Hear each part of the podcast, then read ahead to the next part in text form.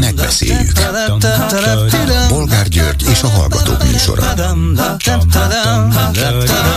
A műsor telefonszámai 061 387 84 52 és 061 387 84 53. Jó napot kívánok a Klubrádió mikrofonjánál Bolgár György. Mai műsorunkban beszéljük meg, hogy Lázár János közlekedési miniszter egy interjúban elnézést kért a magyar kormány nevében a szaporodó vasúti késések és balesetek miatt.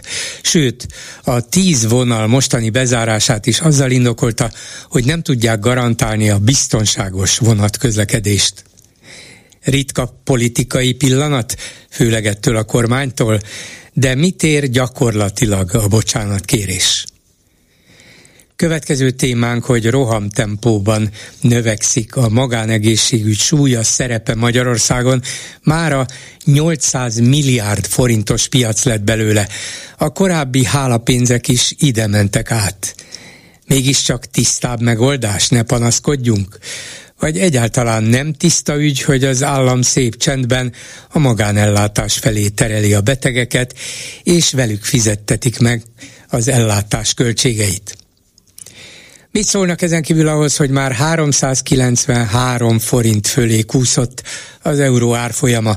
Lehet, hogy a befektetők megijedtek az amerikai vízum szigorítástól, és azt várják, hogy lesz ez még rosszabb is? Mi a véleményük továbbá arról, hogy részben a forint gyengülése miatt is rekord mértékben drágul az üzemanyag. Az apa férfi, az anya nő, a benzin 480 forint, mondta valamikor Orbán Viktor, de hát most már 630 körül van. Ez lett Orbán kőbevésett ígéretéből? Mit gondolnak aztán arról, hogy Baranyi Krisztina Ferencvárosi polgármester szerint Karácsony Gergelyt a Fidesz nem, de az ellenzéki pártok meg tudják buktatni a jövő évi főpolgármester választáson. És jól teszik? Végül beszéljük meg, hogy váratlan látogatást tett Kárpátalján Zelenszky ukrán elnök. Beregszászon a magyar közösség képviselőivel Babják Zoltán polgármesterrel is találkozott, az emberek pedig ovációval fogadták. Elindulhat az olvadás a magyar-ukrán kapcsolatokban? Vagy valami van, de nem az igazi? Telefonszámaink még egyszer 387 84 52 és 387 84 53. Háló, jó napot kívánok! Halló, jó napot kívánok! Nagy Bálint vagyok, én vagyok a vonalban? Igen, tessék, hallgatom. Na, hát az első az, hogy megérdemeljük.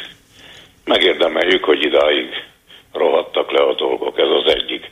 A másik ugyanakkor van valami reménysugaram is. Megmondom őszintén, én végigértem lévén 82 éves a Rákosi korszakot, a Kádár korszakot, és senki nem mondta volna azt, hogy ezek egyszer meg fognak bukni. Igaz? Hát nem is, nem ismerte senki mondani, csak nem mondta senki. Ugyanúgy, én ugyanezt remélem most az Orbánnál is. Nem mondja senki, szép lassan saját magukat meg fogják buktatni. Higgye el nekem, mint ahogy annak idején a Kádárt, a Rákosit, meg ne, én még énekeltem a Rákosinak, senki nem gondolta volna, hogy egyszer ez lesz belőle. Na de az, mégis az 48-tól 88-ig tartott, 40 év volt, szép lassan, de hát ha ez 40 év a mostani Orbán korszak... Jó, hát most gyorsulunk, most az, ez lemegy 20-ra. Uh-huh. Mhm. Na, a másik, és ez az egészségügy, tulajdonképpen ezért telefonáltam. Egy következő, a legnagyobb disznóság, amit velünk csinálnak.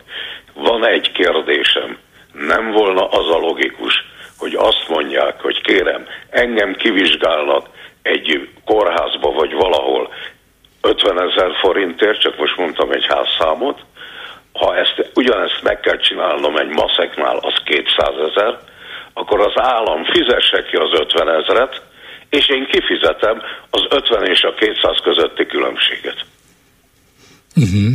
Nem ez volna egy korrekt hát, dolog? Igen, biztos, hogy valamilyen módon így tisztább lenne és becsületesebb, igen. Hát egyrészt tisztább lenne, becsületesebb, és azért az orvosok is egy kicsit vissza lennének fogva, nem szaladna el úgy az ár, mert így is úgy is mennek. Igen. Hát ma holnap már sorba kell állni a magánrendelésnél is. Ez bizony így van, igen. Én megmondom őszintén, azt tartom korrektnek, ennyibe kerülne, ha az állam csinálná, ennyi, ha maszekba megyek, a kettő közötti különbséget én kifizetem, ők meg fizessék ki azt, amit az államiba ki kellene, hogy fizessen. Uh-huh. Szóval ez, ez, ez, ez az én javaslatom, a, hogy is hívják A másik pedig, és ne legyen igazam, ne legyen igazam, de van egy olyan érzésem, hogy nem cél az, hogy itt 80 és 80 éves fölötti emberek legyenek ezt még gondolni se nagyon meri az ember, hát még kimondani, de nem is, nem is hiszem azt. Jó, persze tudjuk, hogy elvileg, igen, minden kormány, minden állam nyakán teher az egyre több idős, ez igaz. De azért semmelyik politikus nem gondolkozhat, lehet, hogy megfordul a fejébe, de gondol, nem gondolkozhat komolyan azon, hogy... Na most mondta a lényeget, igen. gondolkozhat és nem azt hát mondta, eszébe hogy juthat. Eszébe juthat, hogy hát igen, mennyi, mennyi teret jelent az, az országnak. Az igen. Nem, és még egy, nekünk köszönhetik, hogy idáig eljutottak. De szerintem ők abból indulnak ki, hogy a nyugdíjasok, benne a legidősebbek is, a legmegbízhatóbb szavazó réteg. Ha tehát a Fidesz úgy gondolkodik, hogy én szeretném a következő húsz évet is hatalomban tölteni, akkor leginkább a nyugdíjasokra Ebben kellene építenie, és őket kellene különböző módokon segítenie, például az egészségügyi rendszerben is. Jó, hát akkor maradok annál, hogy fizessék ki a különbözetet a maszek és az állami szolgáltatás között. Aha. Igen, hát valamit biztos, hogy kell ezzel kezdeni, mert különben egyszer csak ott találjuk magunkat, hogy már a legalapvetőbb dolgokat sem fogják elvégezni az hát állami persze. egészségügyben. Hát ne haragudjon, hát most nekem nyirok ödémám van, nyirok ödémám. Nem tudom, muszáj, hogy egy héten legalább egyszer megmaszírozzák. Több mint tízezer forintot kell érte fizetnem, mert nincsen állami. Hát igen, igen. Na jó, adjuk. De nem, ez egy nagyon jó, és hát önnek nem jó, de ugye nagyon jó konkrét példa arra, hogy, hogy szüksége van az embernek ilyenfajta beavatkozásokra, segítségekre, de ha az állam intézményeiben ehhez nem jut hozzá, már pedig nem, akkor ez nagyon súlyos kiadás egy nyugdíjasnak. Jó, de akkor miért nem fizeti ki azt, ami kerülne, igen, ha elmegyek igen, a kórházba? Igen, így van, így van. Legalább annyit és, a, és akkor nem tízezret kellene fizetnie, hanem mondjuk csak ötöt vagy négyet. Pontosan, igen. pontosan, erről beszélek. Igen, hát ez, ez, ez volna egy logikus megoldás. Nem tudom, hogy persze rögtön azzal járna, hogy hát akkor az államnak nagyobb részt kell vállalnia, az, az egészségügy kiadásaiból, már pedig sikerült átterelnie a magánegészségügyre, az emberek fizetnek így is, ön is kifizeti a tízezret, de ha mi ezt vállaljuk, akkor lehet, hogy ez plusz ezer milliárd az állami büdzséből. Na jó, ez oké, rendben van, de gondoljon bele most már a magán ellátásnál is. A szerencsétlen orvosok annyira ki vannak használva, meg túlhajtva, hogy már az az egésznek a rovására megy. Ez így van, igen, igen. Hát ezt én tapasztalom. Igen, köszönöm na, szépen. Jó, na búcsúzó úr, csak ne arra, hogy én vagyok az, aki évekkel ezelőtt telefonáltam, hogy a buszon olvastam a népszabadságot, mert akkor még volt, és velem szembe ült valaki a Magyar Nemzettel, és azt mondta, hogy hogy lehet ilyen újságot olvasni. Nem emlékszik? És, de emlékszem, és neki, és, erre én és neki, neki lett igaza. Ne haragudjon, cserélj, hagyd nézzem meg. és utána mondtam neki, hogy ne haragudjon, ezt nem mondom vissza, mert ez tényleg sokkal jobb. Na, úgy elszégyelte magát, hogy leszállt a következő megállónál. Na, én voltam az. Jó? Ajaj, igen, igen. Na jó, Hol nagyon van ez? szépen ez már köszönöm. Történ- köszönöm. Történelem. Köszönöm szépen, viszont hallásra. Viszont hallásra.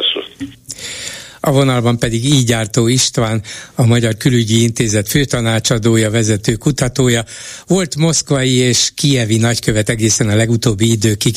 Jó napot kívánok! Jó napot kívánok!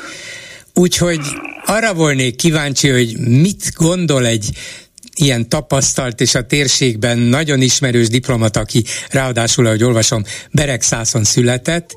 Mit gondol arról, hogy Zelenszky ukrán elnök egyszer csak megjelent Kárpátalján, például Beregszászon is, találkozott az ottani magyar közösség képviselőivel, a Beregszászi polgármesterrel, és utána egy bejegyzésben tulajdonképpen a magyarok és ukránok közös érdekeit, közös harcát hangsúlyozta, emelte ki, és azt a reményét fejezte ki, hogy így tudják megvédeni az országot, sőt Európát. Én ebben érzek nem diplomataként, újságíróként valami kísérletet arra, hogy azt a feszült viszonyt, ami az ukrán és a magyar kormány között létezik, fennáll, enyhítse, de lehet, hogy nem ennek szólt. Ön mit gondol?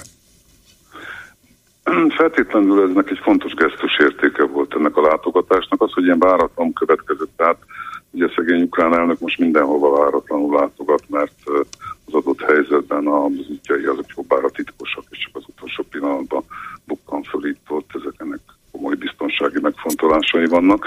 De visszatérve az út jelentőségére, én úgy gondolom, hogy a, az út mindenféleképpen egy, egy áttörést jelenthet, nem annyira a magyar-ukrán, vagy Magyarország és Ukrajna kapcsolataiban, hanem kárpátai magyarság és a kévi vezetés kapcsolatában. És soha még nem fordult elő, hogy ilyen nagy létszámban információim szerint hívták meg a különböző magyar tisztségviselőket, szervezeti vezetőket egy ilyen találkozóra, Egyetlen egy problémám van ezzel a dologgal, hogy ez jó lett volna, hogy sokkal korábban következik be. Tehát ugye Zelenszky elnök hivatalosan az ukrán időszámítás szerint nyilván a háború ezt fölülírhatja, de a ciklus a végén van. Ugye jövőre kellene elnök választásokat tartani Ukrajnában. És ezért, hogyha a ciklus elején már rá tudja magát szállni az elnök, hogy a helyszínen tájékozódik és közvetlenül hallgatja meg a magyar közösség képviselőnek a különböző problémákról, panaszokról szóló beszámolóit, akkor talán egész más irányba is mehetett volna ez a két oldalú viszony, illetve hát nyilván a kárpátai magyarság megítélése Ukrajnában. Miután... Ettől függetlenül ez egy nagyon fontos gesztus volt, én úgy tudom, hogy nagyon fontos témák kerültek szóba, tehát mindenféleképpen én úgy gondolom, hogy ez egy hiánypótló és fontos látogatás volt. Mi lehetett az oka annak, hogy, hogy Zelenszky a megválasztása után, hát ha nem is első útjaként, de az első évében nem látogatott el Kárpátaljára és a magyar közösséghez. Nem tartotta fontosnak, vagy éppen valamilyen politikai célja volt ezzel? Nézze, én nem vagyok persze feltétlenül híve a jó uralkodó rossz tanácsadók képletnek, de de nekem végig volt egy olyan érzésem, hogy alapvetően nem az ukrán elnök az, hogy a kárpátai magyarságnak vagy Magyarországnak milyen a megítélése.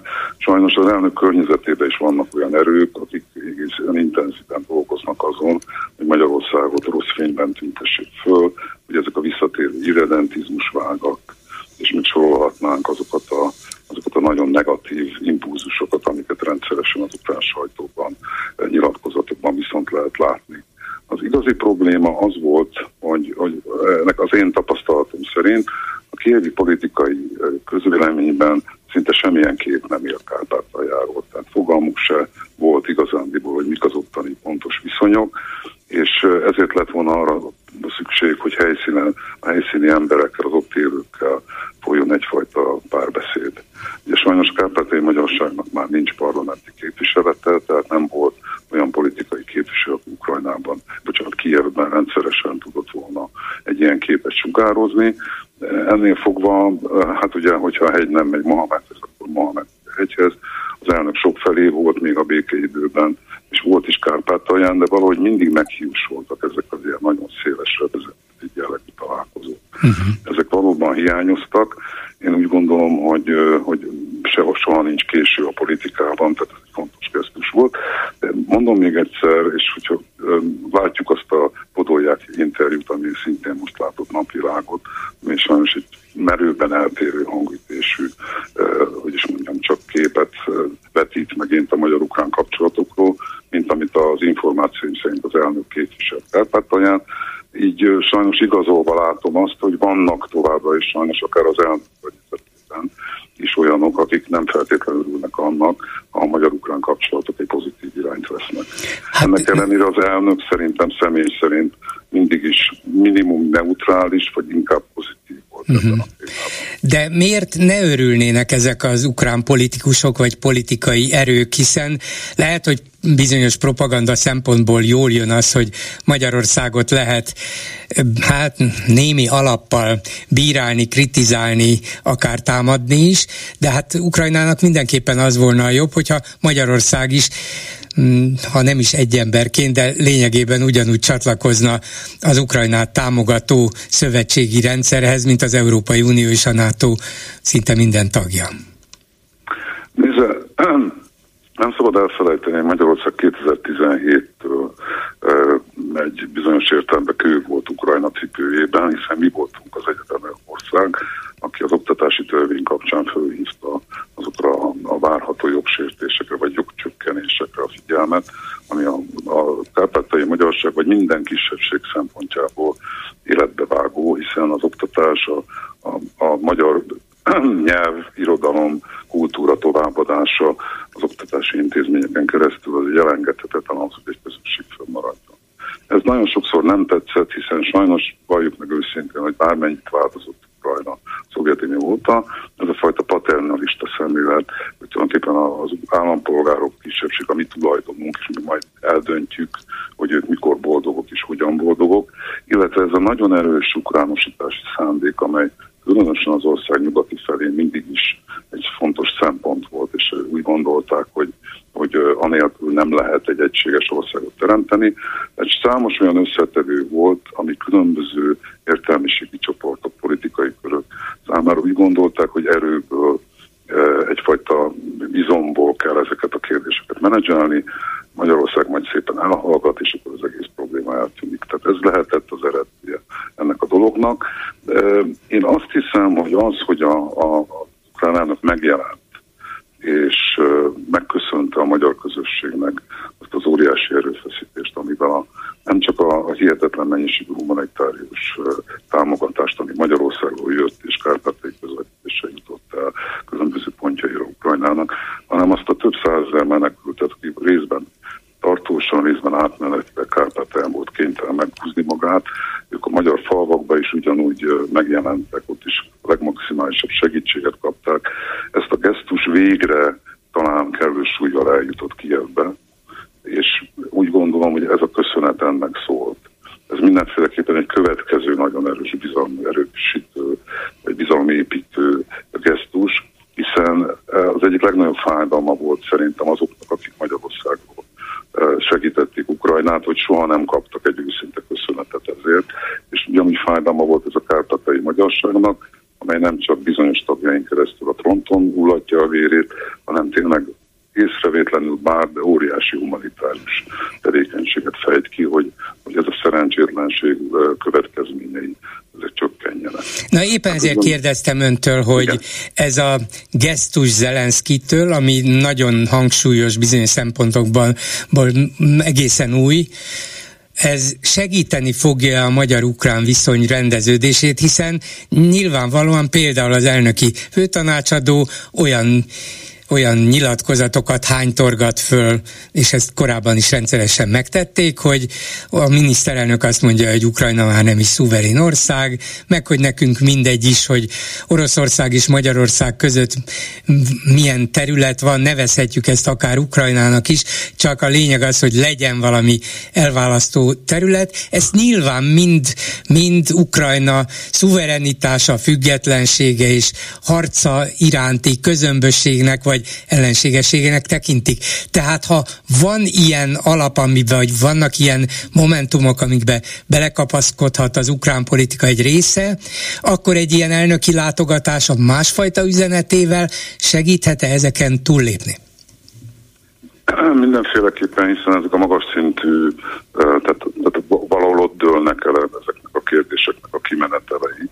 Tehát kétségkívül, de itt hadd kapaszkodjak bele valamiben, amit ön mondott ukrán részről még a háborút is jóval megelőzően voltak nagyon sértő, nagyon bántó és nagyon igaztalan kijelentések Magyarországgal kapcsolatban. Lehet ezeket párba állítani, lehet ezeket Lajstromot kimondott többet kevesebbet. Én folyamatosan azt hiányoltam, hogy rendelkezésünkre állnak olyan, és álltak olyan intézmények, amelyek ezeket a kérdéseket nagyon kulturált és nagyon diplomatikus és nagyon államigazgatási keretek között tudták volna előmozdítani. Csak én megemlítem önnek, hogy 1991 óta létezik a Magyar-Ukrán Kisebbségi Vegyes Bizottság, amely kifejezetten arra a célra jött létre, hogy az ilyen oktatás, nyelvhasználat és egyéb ügyekben párbeszédet minden évben, amikor sor került ezekre az ülésekre, föntartsa. Ez sajnos most már hosszú évek, szinte évtized óta nem és ezért többször tettünk kísérletet, hogy hívjuk össze, tereljük az ilyen típusú vitapontokat ebbe, ukrán részről finoman szólva elzárkóztak azóta se ülésezett. Nem annak, a, nem annak a következménye mindez, hogy 2014-ben az oroszok végrehajtották az első agressziót Ukrajna ellen, és attól, attól kezdve az ukránok egész más szemmel néztek a nemzeti kisebbségekre, hát persze elsősorban az oroszokra, de még a kicsi magyar közösségre is. Igen, ez látszólag így tűnik, de ennek ellenére ugye a román közösség is elég nagy számban él Ukrajna területén, ugye Bukovinában, és ennek ellenére a román, vagy a román-ukrán vegyes bizottság minden további nélkül össze. És érdekes módon az oktatási kérdéseket is eltelt sikerült áttekinteni, ez már egy teljesen, teljesen más kérdés, hogy a románok se jutottak előrébb ezekben az ügyekben, ha kaptak rá ígéreteket, ezt ugye a legutóbb a román elnök személyesen tette szóvá. De most ne is menjünk el ebbe az irányba, csak mondok önnek egy másik példát. Utána konkrétan egy szélcsendesebb időszakban sikerült felállítani egy munkacsoportot, amelynek a, a, az volt a funkciója, hogy kifejezetten az oktatási kérdésre koncentrálva vigye, vigye előbbre ezt az elakadt problémát, ezt az elakadt konfliktust, hogy nézzük meg, hogy akkor jó, érzékeljük azt a kihívást, hogy ukránok számára fontos, hogy a közösségek megtanuljanak ukránul, számunkra pedig az a fontos, hogy az oktatási rendszer ne essen szét, ne sérüljön. Mi hogyan lehetne? El is jutottunk egy nagyon előre haladott egy aláíratú jegyzőkül stádiumába, az utolsó pillanatban az ukrán fél elzárkózott, hogy ezt aláírja. Noha ez egy leegyeztetett szöveg volt, ez mai napig ott ül, bármikor alá lehet írni. Tehát igaztalannak tartanám csak a magyar félre hárítani ezeket a kérdéseket, és pusztán azt mondani, hogy bizonyos nyilatkozatok miatt. A nyilatkozatok dacára ezek a nagyon fontos, a felszín alatt zajló és két ország között normális csatornákon zajló munkákat el lehetett volna végezni. De ha még megenged egy gondolatot, ugye nagyon nagy örömmel látom, Zelenszky arról is tájékozott, hogy Kárpátalján milyen, mint határmenti régiónak milyen fejlesztési lehetőségei vannak. Így jel nekem, hogy három éve a magyar félnek hosszú listája van az ukrán fél felé, hogy miben lehetne fejleszteni határátkelőket, közlekedési infrastruktúrát, és egy sor mindent, ugye a Tiszával állandóan gondjaink vannak, szemét lerakási problémák, ugye Kárpátalján. Tehát csomó olyan nagyon gyakorlati kérdés, amire nagyon nehéz politikai, vagy akár kisebbségi, hogy is mondjam, skatuját ráhúzni. Ezekben sem tudtunk előre haladni. Tehát azért itt az ukrán fél és egy jelentős felelősséggel tartozik ahhoz, hogy a két oldal kapcsolataink nem mentek. Értem, értem. Minden ilyen Ukrajnával kapcsolatos beszélgetésben eszembe jut az, amit Színetár Miklós mondott nekem hónapokkal ezelőtt, hogy hát lehet, hogy az oroszoknak a háború előtt számos kérdésben igazuk volt, de amióta megtámadták Ukrajnát, semmiben nincs igazuk. Nem ennek szellemében kellene a magyar-ukrán kapcsolatok akár számunkra sérelmes részeit is megpróbálni rendezni, és elfogadni, hogy ebben az állapotban, amikor ők már másfél éve folytatnak egy ilyen hősies és áldozatokkal teli önvédelmi harcot, akkor nyilvánvalóan mindent tízszeres erővel érzékelnek, hogy a magyar kormány folyton azt mondja, hogy béke, béke, béke, béke, és nem kéne már támogatni Ukrajnát. Hát ezt ők ellenséges fellépésnek és álláspontnak érzékelik, néha ki is mondják. Tehát lehet itt konkrét ügyekben azt mondani, hogy de nekünk van igazunk, nem kellene ezeket félretenni, és mondjuk ennek a mostani Zelenszky látogatásnak a fényében, és, és hát talán a, az esélyeit latolgatva előre lépni, hogy na jó, most tegyük félre ezeket, dolgozzunk azon, hogy igazságos béke legyen, de úgy, hogy az oroszok vonuljanak ki. Én elég napra készen igyekszem követni a háborús front eseményeket. történés, ami zajlik, azt mindenféleképpen meg kell állítani. Tehát én ismerem ezt a kelet-ukrajnai vidéket, sokat jártam ott, ott minden el fog pusztulni, és már el, el, jó úton van e felé. Tehát az, aki nem a béke pártján áll ebben a kérdésben, az nem tudom, hogy, hogy, hogy mit, mit gondol, hogy milyen, milyen állás, milyen, egyetem milyen etikai vagy erkölcsi rendszerrel rendelkezik. Tehát én ebben nem kívánok belemenni, mert én is határozottan a béke pártján állok ebben az ügyben. Na de, a, de nem, ha, ha a békepártján másik, áll ön is, meg a kormány is, ez nem azt jelenti, hogy hát akkor ez az el, majdnem teljesen elpusztult Kelet-Ukrajna maradjon az oroszoké. Hát ott vannak, Istenem, így jártunk ők az erősebbek. Nézd, én nekem nem tisztem, tehát még, még egyszer mondom, néha egy kicsit túlzottnak tartom azt, hogy ezt a magyar, bocsánat, ukrán-orosz konfliktust háborút, bárminek is nevezhetjük, ezt mindenféleképpen rá akarják vetíteni magyar-ukrán viszonyra. E, én azt szoktam példálózni, hogy, hogy nagyon érdekes módon tulajdonképpen 2017-ig, tehát az oktatási törvény kapcsán kitört vitáig, igazán, igazándiból a magyar-ukrán kapcsolatok nem voltak sem rosszak, sem rosszabbak, hanem kiválóak voltak. Miért? Mert semmilyen történelmi probléma nem terheli a magyar-ukrán kapcsolatokat. Tehát ellentétben a lengyelekkel bizonyos értelemben pár másik szomszéddal, és nem is beszél Oroszországgal, a magyar-ukrán történelmi konfliktus soha nem volt. Jó, néha elő lehet cibálni itt a másik világháború és a magyar atrocitásokat, de hát ez teljesen más kérdés. De ez a Szovjetunió volt, igen.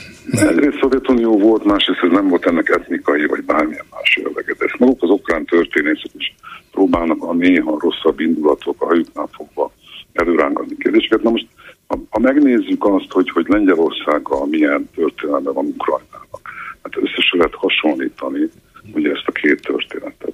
Tehát ennek következtében én mindig azt mondtam, és azt mondtam az ukránok is, barátaim, közöttünk nincs olyan sérelem, vagy nincs olyan konfliktus, amit, amire hivatkozva ezek a kapcsolatok nem építhetők tovább. És igazándiból, hogyha nincs ez az oktatási törvény, és nincs az a megveszekedett néha néhány nacionalista, aki szerette volna ezt az országot abba az irányba terelni, ahogy ezt ő szerette volna látni, ami egy egy kultúrájú, egy nyelv, egy gondolkodású sok esetben ország, akkor biztos, hogy a magyar-ukrán viszonyban nem következik be ez a repedés. És talán ez csak spekulációként mondom, és nem tisztem ezt megítélni, de nagyon sok más irányba se következett volna be ez a konfliktus. Tehát úgy gondolom, hogy van most egy adott helyzet, ez egy háborús folyamat, a háborúnak sajnos megvan a, sok, a saját maga kegyetlen logikája, ezt meg kell állítani, és utána mindenről lehet tárgyalni, és természetesen a tárgyalásos úton mindent rendezni is lehet. Nem tudom, hogy a... Nem szabad elfelejteni, hogy ennek a háborúnak így vagy úgy egyszer vége lesz, és utána is élni kell egymás mellett, egymással szomszédságban, ez vonatkozik nyilván az oroszokra, és vonatkozik a magyarokra. Persze, persze. Én úgy gondolom, hogy a magyar-ukrán kapcsolatok egyáltalán nincsenek olyan mélyen és olyan szörnyű állapotban, mint ez sokszor a úgynevezett nyilatkozatokból, vagy a politikusi reakciók kiderülnek. Említettem volt, hogy, hogy nincs konfliktus alapja ennek a történetnek, ez egy könnyen jó irányba terelhető kapcsolatrendszer, és ez, ezen szerintem csak dolgozni kell. Igen, éppen ezért kérdezném, hogy nem tudom, hogy a miniszterelnök igényt tart-e mostanában is a tanácsadóira, mint a külügyi intézet főtanácsadójának, és mm, közelmúltig Kijevi nagykövetnek a tanácsaira, de egy ilyen Zelenszky látogatás után nem tanácsolná neki, hogy na itt az alkalom, Orbán úr, miniszterelnök úr, most menjen el Kijevbe, és tárgyaljon Zelenszkivel, ennek van politikai és gesztusértéke, és még akár el is mondhatja neki, hogy hogy képzeli Magyarország szempontjából azt a békét, amit olyan gyakran hoz elő, hogy erre volna szükség. Nem lehetne kihasználni ezt az alkalmat? Nézze, hogyha nagyon rigorózus diplomata akarok lenni, akkor azt mondom, hogy, hogy ezt azért elemezzük végig ezt a történést. Ez a történés nagyon fontos, szimbolikus erővel bír ez a gesztus elsősorban, és ez talán a legfontosabb a kárpátai magyarság, és nem Magyarország felé történt. E, a Magyarország felé történt valami, ez a HVG-ben megjelent elnöki tanácsadó nyilatkozat, amely azért eléggé, azt kell mondani, udvariatlan, eléggé sértő sok szempontból, kéne ítéljünk, hogy most melyik, minek lehet itt pont. Tehát, tehát pontosan melyik az ukrán uralkodó álláspont, ez nem először fordul elő sajnos. És kintlétem során is szám, számtalanszor szembesültem ezzel, hogy, hogy nem tudni pontosan, hogy most Ukrajna mit is akar a két oldalú kapcsolatainkról, hiszen egyik pillanatban ilyen megnyilatkozásokat látunk, másikban olyan gesztusokat, és fordítva, de ezek pillanatokat változhatnak. Hát ezért kéne talán kimenni és segíteni Zelenszkit a jó irány megtalálásában. Én úgy értékelem, hogy az elnöki gesztus egy erős gesztus, a kárpátai magyarságra ráfért, egy ilyen látogatás is egy ilyen gesztus, hiszen, ahogy már említettem önnek, hosszú éveken keresztül ez elmaradt. Tehát ilyen értelemben, hogy végre őket partnernek tekintették, és ugyan úgy láttam a résztvevőkből, hogy nem diszkrimináltak egyik vagy másik szervezetet. Tehát ez egy őszinte gesztus volt. Ugyanakkor ezzel szemben állítható az a nagyon szerencsétlen nyilatkozat, amit az elnöki tanács tett, és ugye szintén ma látott, vagy tegnap napvilágot, amely egy kifejezetten ezt a barátságtalan akusztikát viszi tovább. Tehát meg kell vizsgálni azt, hogy melyik az igaz, mi hogyan látja akkor ezek szerint az ukrán politika a kárpátai magyarság, a Magyarország helyzetét ebben a, ebben a komplex kapcsolatrendszerben, és utána lehet nyilván nem feltétlenül az én tanácsaim mentén, hanem a, a megfelelő racionális döntések mentén döntéseket hoz. Köszönöm szépen így Gyártó Istvánnak, a Magyar Külügyi Intézet főtanácsadójának. Viszont hallásra! Viszont hallásra, köszönöm a lehetőséget. Háló, jó napot kívánok! Halló, jó napot kívánok, Nagy László vagyok. Én vagyok a Igen, tessék. Nem, nem fölöslegesen köszöntem. Csak ez a forint, euró, dollár, stb. árfolyam változás egy röviden szeretnék hozzászólni. Hát ha, illetve hát biztosan vannak fideszes érzelmű hallgatója is, akik azért szoktak hozzászólni és érdeklődnek azért a másik oldal véleménye iránt. Én most csak azt mondanám, hogy az ellenzéki pártok azon túl, vagy amellett, hogy lecsapnak, mint magaslabdára a Fidesz hibáira, amikor valamit elrontanak, azért azzal is operálhatnának, hogy például itt van előttem a KSH nyilvántartása az egyes termékek és szolgáltatások éves fogyasztói átlagára 95-től 2023-ig. És én azt javasolnám az ellenzéki pártok gazdasági embereinek, hogy iktassák bele a programjukba, a propagandájukba azt, hogy például 2010-ben, ugye amikor a legrosszabb válság év volt, 2010 áprilisában egy liter másfeles tej 191 forintba került. Ma, ez szerint a táblázat szerint is 387 forintba kerül. De ezt most az összes élelmiszer elmutatnak, és a, amit szeretnék igazán mondani, hogy 2010 áprilisában az euró, tehát a, a válság mélypontján, amikor annyira tönkretette az országot a bajnai és előtte a gyurcsány kormány, egy euró 264 forint volt a Fidesz hatalom átvétel előtt. Egy dollár 196 forint volt a, a mélypontunkon, a pénzügyi válságunk mélypontján.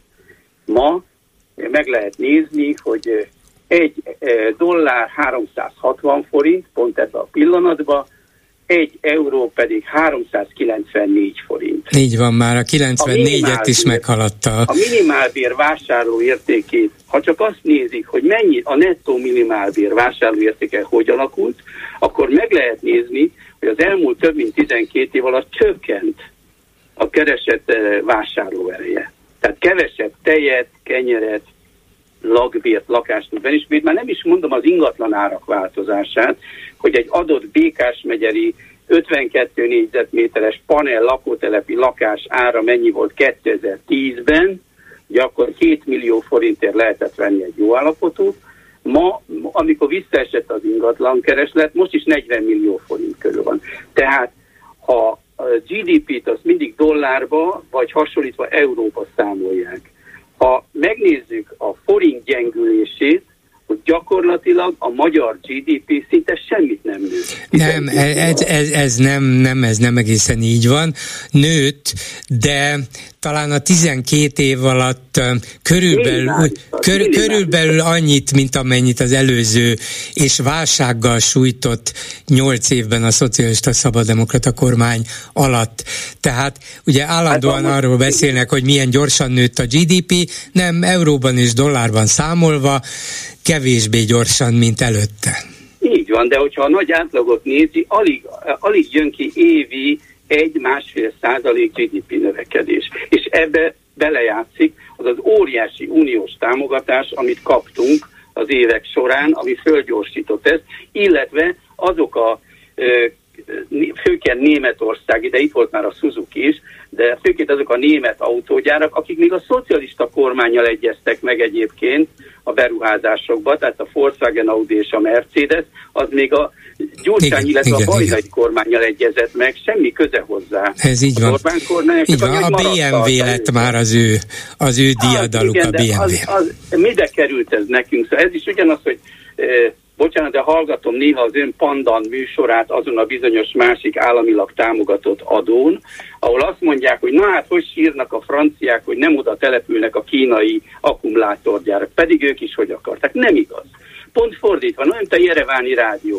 A kínaiak akarták nagyon, hogy egy fejlett európai országba telepíthessék az akkumulátorgyárakat, de ott olyan feltételeket szabtak, amit vonakodtak teljesíteni, Magyarország még rohant mindenbe kiszolgálni őket, mármint a kínai gyártókat, hogy inkább ide települjön. El sem merik mondani, hogy eh, milyen összegeket áldoznak arra, hogy itt legyenek ezek a kínai gyárak. Egy hölgy egyszer betelefonált egy-két héttel ezelőtt, azt véletlenül hallottam, valami megyei ellenzéki aktivista, hogy a megyékbe hogy örültek eh, másfél évvel ezelőtt, hogy 100 milliárd forintos eh, vízvezetési, öntözési azt hitték, hogy igen, igen, igen. a csatorna vezetés lesz. Aztán most kiderül, hogy éppen arra megy az a csatorna, vízvezeték majd, amerre szüksége lesz ennek az akkumulátorgyárak. De ezt, ezt én nem akarom ragozni, csak azt akartam elmondani, hogy az életszínvonalunk az elmúlt 12 évben valójában alig növekedett, hogyha a lakhatási költségeket, a lakásárakat és a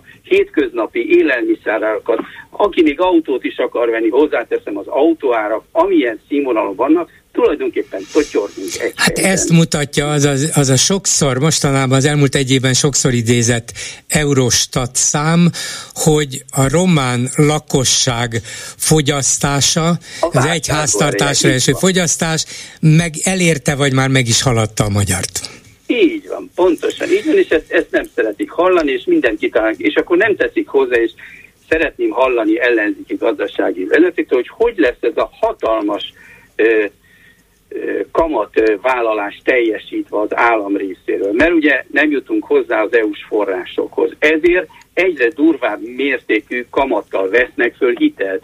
Most az a, az a kötvénykibocsátás, az a deviza kötvénykibocsátás, stb. az mind hitelfelvétel. Persze. Még a belföldi, még a belföldi kötvénykibocsátás is hitelfelvétel, hogy lesz az, bocsi, csak megjegyeztem, és mások is meg nevetgéltek baráti körben, hogy még emlékszem én is, hogy anyukámék hogy bújták a népszabadságot, amikor a békekölcsön visszavásárlás hirdetmények megjelentek, hogy örültek, hogy névértéken vissza lehetett váltani a békekölcsön. Hát ne jussunk oda, de tartok tőle a tegnapi hírek kapcsán, ugye most már nem lehet prémium 15%-os kamathozamú kötvényt vásárolni, tehát ezek, ezek mind így halmozódnak, hogy nem tudjuk, hogy hol lesz a vége. Igen. Tehát a, akkor a adóssághegyet görgetünk, azért, mert van egy sértődékeny vezetőnk, aki vérig sértődött a, az EU bizottsági tagokkal és államfőkkel szembe, és semmit nem hajlandó engedni és megegyezni, engedményeket tenni, kompromisszumot kötni, holott egy kicsi országnak ami 0,8%-át se adja az egész EU gazdaságának. Az lenne az ereje, ha barátai lennének, ha szövetségesei lennének. Hát most ezt önnek nem mondja, ugye? Igen, igen. De hát a mi vezetőnk azt hiszi, hogy ő okosabb, ügyesebb és ravaszabb, tehát túljár az erősebbek eszén. Eddig mindenbe tévedett, ezen szoktak megsértődni. Egy dolgon nem téved, egy dologban nem tévedett, hogy ezzel megnyerheti a magyar választásokat, és sikerült. Lehet de a nagy dolgokban, nagy politikában mindenbe tévedett. Tévedett most tusványos csak kínaiak megítélésébe, Én nagyon tisztelem a kínai politikusat abból szempontból, hogy nem közösítenek, ők világosan beszélnek. Akkor azt mondják, hogy igen, ekkora a GDP-jük, meg a akármi, de 1 milliárd 400 milliónál több lakosra kell leosztani és ezáltal ők egyáltalán nem olyan erős ország. Ők még ma is jelentős részben paraszti ország. Tehát ők van egy nagyon iparosodott része a gazdaságuknak, de van egy óriási nagy balansz, ami még mindig egy elmaradott régió. És ráadásul Kína nagyban, óriási mértékben függ az Egyesült Államok gazdaságától és az európai gazdaságtól. Igen. Köszönöm szépen, jó, viszont hallásra, ne kérjen elnézést, erről beszélünk, úgyhogy fontos dolgokat mondott, viszont hallásra. Viszont hallásra. A telefonnál pedig Hasszán Zoltán, a 444 munkatársa. Szervusz, Zoli! Szia, üdvözlöm a hallgatókat! Nagyon érdekes összeállítást közöltél a portálotokon. A világháború kirobbanó formában van, az Origót aztán nem lehet majd azzal vádolni, hogy nem szólt címmel, és hát összegyűjtötted, hogy milyen rendkívüli híreket közölt az Origó, többek között arról, hogy a világháború itt van a küszöbön, vagy már el is kezdődött, már vagy ki is igen, igen, már ki is, minden, igen, igen, igen. De legalábbis beszélnek róla, és ez fenyeget, és már itt van. Most éppen megnéztem, hogy ma mi a, vagy most mi a rendkívüli hír az Origon, hát majdnem ilyen. Itt a drámai bejelentés az orosz győzelemről. Hát akkor vége Igen, van ennek. Mondjuk egyébként, én is most megnéztem, de azért szórakoztatom, hogy elkezdtük gyűjteni ezt a céges leverezésben egy, már egy jó ideje ezeket a ugye ilyen vörössel megjelenő, egyébként milyen szép, hogy az origó kék-fehér-vörös, mint a dicski. Igen, tényleg, ez még nem is jutott eszembe, tökéletes. Igen. Igen, hogy, a, hogy már január 1-én is a győzelemről tett bejelentés Oroszország volt a rendkívüli hírük, úgyhogy videónként azért úgy látszik, hogy már ők sem tudnak újítani ebben, de... De hát nem ez... jobb egy évben többször is győzni? Persze, persze. Képzeld, ha csak egyszer győznének. Ugye azért, azért tényleg az van, hogy ebben, hát ugye én azt gondolom, bár a mentális egészségem megőrzés érdekében nem iratkoztam fel az Origónak a, arra a szolgáltatására, hogy a telefonomon kapjak híreket, de tehát amikor mondjuk majdnem egy éve, vagy több mint egy éve kiküldték azt, hogy bejelentés kitört a harmadik világháború, akkor, akkor lehet, hogy a szívemhez kaptam volna, hogyha ezt egy ha mondjuk ezt egy újság küldi ki, vagy egy valódi szerkesztőség, Igen, de így ez... meg azért inkább szórakoztató, vagy nem tudom, most megnéztem, hogy csak júliusban 15-ször tört ki, vagy állunk a kapujában, vagy robbantja ki a NATO az ukránok, vagy valaki a harmadik világháborút. Igen, ez, ez mind, mind döbbenetes, és mi újságírók, vagy akik annak gondoljuk magunkat, azt mondják, hogy hát, hát nem lehet, hát mégiscsak az újságírás arról szól, hogy megpróbáljuk a legjobb tudásunk szerint a tényeket összegyűjteni, közölni, értelmezni, valamilyen módon elemezni, megvizsgálni, és hogyha nem ezt csináljuk, akkor néhány nap, néhány hét vagy néhány hónap alatt elveszítjük minden hitelünket, és a kutya nem fog bennünket olvasni. És nem ez a helyzet. Elmondhatják 88-szor, hogy kitört a harmadik világháború, és 89-szer se tör ki, és az olvasók mégis ott vannak. Miért? Jó, jó, de most szerintem abban a csapdába akarsz csalni, hogy az Ori volt egy uh, ilyen valódi újságnak tekintsük. Nem, nem, nem, de vannak olvasói, csak ebbe a csapdába. Igen, csak tudod, hogy azért az olvasók is, tehát hogyha megnézed most az Origó címlapját, uh, ugye most az Origó címlapján az a vezető anyag, a rendkívüli, és akkor az a vezető anyaguk, az a kiemelt anyaguk, hogy felrobbant egy amerikai utasszállító, lángolva csapódott a földbe, több mint százan meghaltak. Döbbenet, Gép, igen. egy felrobbanó, az óriás gépen olyan hiba történt, ami elveg nem is létezhet, ez az ajánló. Semmi nem említi meg, hogy ez az 1989-es igen. esetnek a felidézése, és hát nyilván ilyenekre kattintanak, vagy a a, nem tudom, ugye ez, ez is az egyik, egyik óriási, tehát egy klasszikus origós, amikor nem tudom, falatnyi bikiniben mutatta meg magát a szexi atléta nő, meg ilyesmi, tehát ugye ezek nyilván hozzák az olvasottságot, vagy mondjuk a tegnapi kedvencem, ami, amiben sikerült egyesíteni az ukrán történetet és a és ezt a soft sex vonalat a, így idegesíti az ukránokat az orosz külügyi szexistennő című videójuk, amiben a külügy, orosz külügyi szóvivő táncol, tehát ja, hát nyilván vannak olvasóik ezeknek a tartalmaknak, de nem tudom, hogy ki veszi. Hát vagy, aki, vagy ha aki komolyan veszi, és 15-ször átélte, hogy kitört mindjárt a harmadik világháború, annak tényleg elég rossz rossz hónapja lehetett, nem egy kellemes nyár, az biztos, hogyha csak origót olvasik. Én, én tudom, hogy az origóért, hogyha kinyitjuk, nem kell fizetni. Nem úgy, mint régebben az újságokért, hát ma, már nem olyan sok van belőlük. Az ember megvette az újságot, és fizetett érte, és nyilván akkor mégis egyszerű volt levonni a következtetést, hogyha ez az újság folyton hazudik és félrevezet, akkor holnap mégse ezt fogom venni. Itt az origót ingyen ki lehet nyitni, akár dühöngeni is lehet rajta, vagy rögni lehet rajta, de azért nekem mégis fizikai fájdalmat okoz, hogy ilyeneket le lehet írni olyan következmény nélkül, hogy elhagynák tömegesen az olvasói.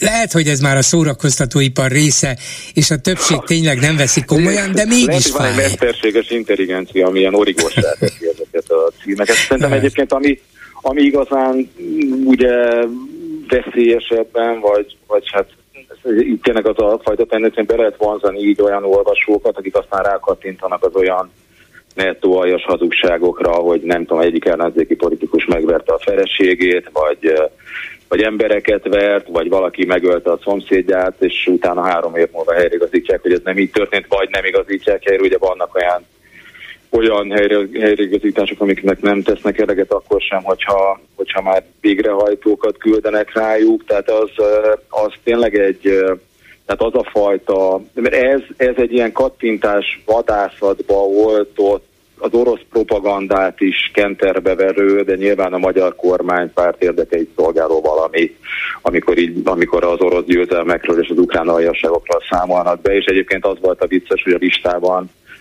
megjelentek időnként fideszes politikusoktól idézetek, és nem nagyon lógott ki egyébként a, a Kövér László harmadik világháború fenyeget. Igen. igen, igen, igen, tehát hogy az ő mondataik végül nem nagyon lógtak ki ezekből a rendkívüli hírekből, de a, tehát hogy tényleg azt hiszem az a, az a, ez egy igen, egy technika, amit egyébként tényleg azért emberek lejáratására is használnak, ez már egy egy sokkal, de sokkal kíméletlenebb dolog tőlük, azt hiszem.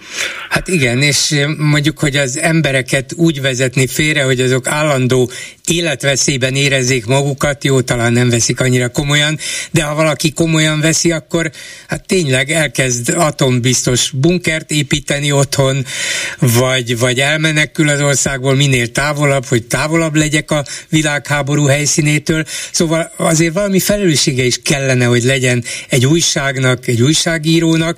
Úgyhogy azt akartam tőled kérdezni, ami engem nap mint nap foglalkoztat, hogy van-e értelme tisztességes újságírást csinálni, tisztességes Persze. portált, tisztességes rádiót, ahol megpróbáljuk a tényeget, a valóságot bemutatni.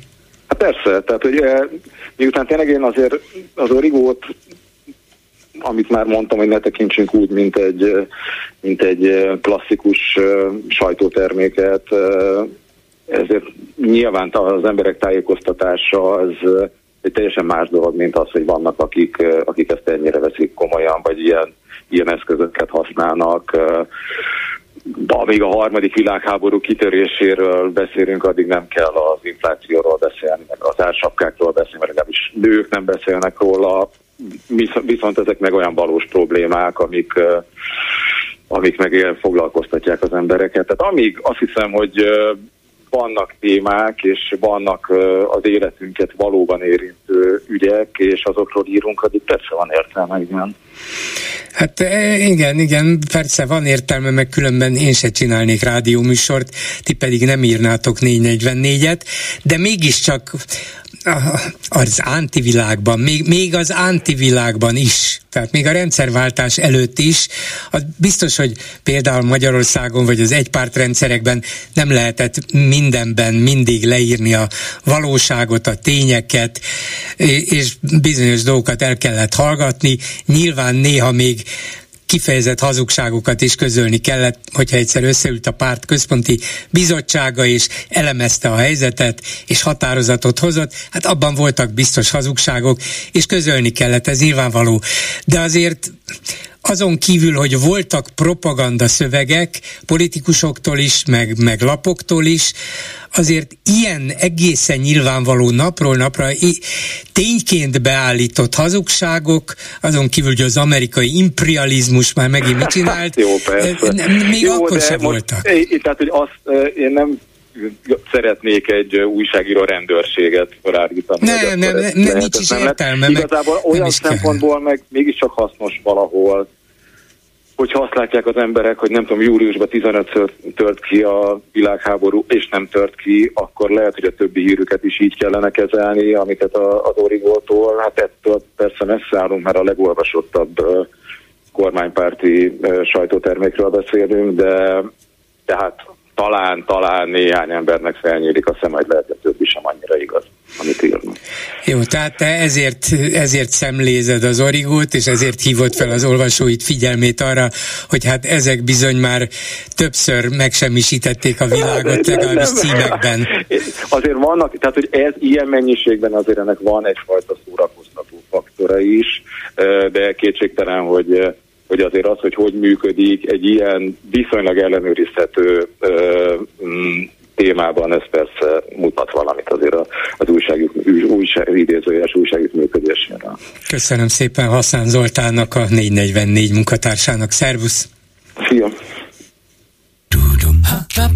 A hírek után is lesz mit megbeszélni. Mai műsorunkban beszéljük meg, hogy Lázár János közlekedési miniszter egy interjúban elnézést kért a magyar kormány nevében a szaporodó vasúti késések és balesetek miatt. Sőt, a tíz vonal mostani bezárását is azzal indokolta, hogy nem tudják garantálni a biztonságos vonat közlekedést. Ritka politikai pillanat, főleg ettől a kormánytól, de mit ér gyakorlatilag? Következő témánk, hogy roham tempóban növekszik a magánegészségügy súlya szerepe Magyarországon. Mára 800 milliárd forintos piac lett belőle. A korábbi hálapénzek is ide mentek át. Végül is mégiscsak tisztább, ne panaszkodjunk? Vagy egyáltalán nem tiszta ügy, hogy az állam szép csendben a magánellátás felé tereli a betegeket?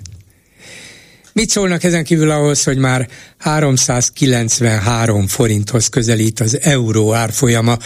Lehet, hogy a befektetők annyira megijedtek az amerikai vízum szigorítástól, és esetleg továbbiakat várnak? Mi a véleményük továbbá arról, hogy részben a forint gyengülése miatt is rekord mértékben drágul az üzemanyag. Az apa férfi, az anya nő, a benzin 480, mondta Orbán Viktor, de most már 630. Ez lett Orbán kőbevésett ígéretéből. És végül beszéljük meg, hogy váratlan látogatást tett Kárpátalján Zelenszky ukrán elnök. Beregszászon a magyar közösség képviselőivel, Babják Zoltán polgármesterrel is találkozott, az emberek pedig ovációval fogadták. Elindulhat az olvadás a magyar-ukrán kapcsolatokban? Háló, jó napot kívánok! Jó napot kívánok, Kubinyi Zsuzsa vagyok, nem tudom, jól lehet Igen. engem valami, én nagyon gyengén hallom. Én jól hallom Három önt. Mm, észrevételem volna így jártó, így jártó nyilatkozatához. Igen. Az egyik, hogy igenis volt konfliktus Magyarország és Ukrajna között már korábban is, mégpedig a kettős állampolgársági gyakorlat miatt, amit Ukrajna a saját törvényeinél, de saját jogánál fogva nem ismert el. És ennek az információnak a birtokában, ennek tudásával Orbán egyébként osztogatta, mint valami kegyet, mint valami ajándékot a magyar állampolgárságot az ott élő kárpátaljai magyaroknak, akik között egyébként tudjuk, hogy sokan nem is magyarok voltak, akik miatt most Washington hát kifejezte rossz hallását ezzel a korlátozással. Ami, És igen, megnehezítette a, a vízum könnyített beszerzését. Igen, igen, igen, bocsánat, ha nincs koherencia a reakció, csak nagyon rosszul hallom. A, megyek tovább. Igen. A másik megjegyzésem, hogy ez, ezekhez a konfliktusokhoz, mint valami vízválasztó időszakot következetesen 2017-et jelölte meg, és hát 2017-ben még nem volt Zelenszky elnök. A harmadik megjegyzésem, hogy a, a, a nyelv, a kisebbségi nyelvtörvény, amire borzasztó álságosan hivatkoznak állandóan már évek óta, és amivel amire hivatkozással állandóan opponálták Ukrajna közeledését a szövetséges rendszerünkbe, az EU-hoz, a NATO-hoz, mit tudom én, mi mindenhez, annak a dolognak pont jót tett volna, ha Ukrajna csatlakozhat, vagy ezt a várakozó státuszt, nem tudom ennek a nevét, ha ezt meghap, megkaphatná, az például segített volna. De egyébként pedig ö, a magyar kisebbségek nyelv használata semmivel sem volt rosszabb feltételek között, mint Magyarországon bármelyik kisebbségé. Én nem láttam a magyar kormányablaknál olyat, hogy valaki odállhatott volna szlovákul intézni az ügyét. Én nem tudok róla, hogy ilyen lenne. Az én munkahelyemen van egy nagyon kedves és szeretetre méltó takarítónő, takarítónő fiatal nő, ő Kárpátaljáról jött át, és gyönyörű nyelvjárásban beszél, és szóba elegyedtem vele, és kérdeztem, hogy ukránul is tud-e ilyen szépen, és mondta, hogy hát ő sajnos nem, hát ő, ő csak általános iskolába járt, és csak magyar iskola volt, és amúgy pedig a határ közelében lakott, és állandóan a magyar tévét nézték. Uh-huh. Szóval Igen, hát persze, hogy el, elvárható bármelyik országtól, hogy legalább tanítsa az, az államnyelvét, vagy a többség nyelvét, és nyilván ezt joggal várja el Ukrajna, de nyilván lehetne olyan biztosítékokat adni a magyar közösségnek, kisebbségnek, hogy te azért végig tanulhatod mondjuk a nyolc általánost magyar nyelven, de az eddiginél jobb és több ukrán oktatásban is részesülhetsz. Hát ezt nem tudom, hogy volt-e nekik tantárgyuk az ukrán, lehet, hogy volt. Minden esetre az iskola, az iskolai oktatás az magyarul folyt. Azt esetleg föl lehet hánytorgatni, hogy középiskola nem volt magyar, mert azon a területen tényleg csak magyarok éltek. Egyébként pedig hát Ukrajnában a, a krím annektálása id, előtti Ukrajnában körülbelül 45 milliós lakosság volt. Na most azért arányaiban a magyar lakosság nagyon csekély ahhoz képest. Tehát ö, tényleg, tényleg nem biztos, de mondjuk egy szín magyar területen jó lehetne, hogy a középiskolai ö, oktatás is legyen biztosítva anyanyelven, ezt nem tudom, de ez pont olyan kérdés, amit pont az Európai Unióhoz való csatlakozáskor lehetne nagyon jó rendezni, nagyon békés diplomáciával. Igen, és főleg ez a szembenálló konfliktus kereső magyar reakció az elmúlt években, amik kell, még a háború kitörése előtt is akadályozták Ukrajna fokozatos közeledését a NATO-hoz, nem vezetett eredményre. Lehet azt mondani, vagy lehet ne azt mondani ma, hogy na látjátok, mégiscsak meg lett az eredménye, mert Ukrajna így és így változtatta meg, de nem, az eredmény csak az lett, hogy egyre romlott a magyar-ukrán kapcsolat. Az pedig biztos, hogy nem, nem eredmény, hanem mindenképpen valami káros következmény. Így van, pontosan így van.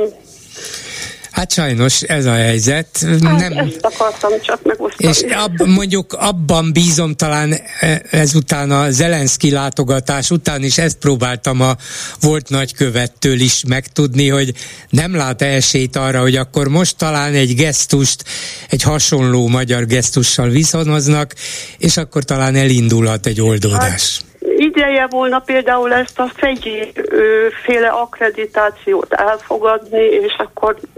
Hát az a, az a minimum, igen. Igen, igen. Köszönöm szépen, asszonyom. Viszont hallásra. A telefonnál pedig Kis Rajmunda, Matthias Corvinus Kollégium diplomáciai műhelyének vezetője, nemzetközi kapcsolatok iskolájának vezetője. Jó napot kívánok! Jó napot kívánok, és köszöntöm a Klub Rádió hallgatót. Miután ön is diplomata, és ráadásul most itt az MCC-ben ilyesmivel foglalkozik, ilyesmire tanítja, oktatja az érdeklődő fiatalokat. Azért öntől is megkérdezem azt, amit egy órával ezelőtt így ígyártó István volt Kievi nagykövettől, hogy ez a ez a váratlan Zelenszky látogatás Kárpátalján, Beregszászon, és az ott elmondottak, vagy abból nyilvánosságra hozottak alapján nem lehetne kapni az alkalmon, és a magyar kormánynak, a magyar diplomáciának, a magyar külpolitikának elindítani egyfajta közeledési folyamatot Ukrajnával, az ukrán kormányjal szemben?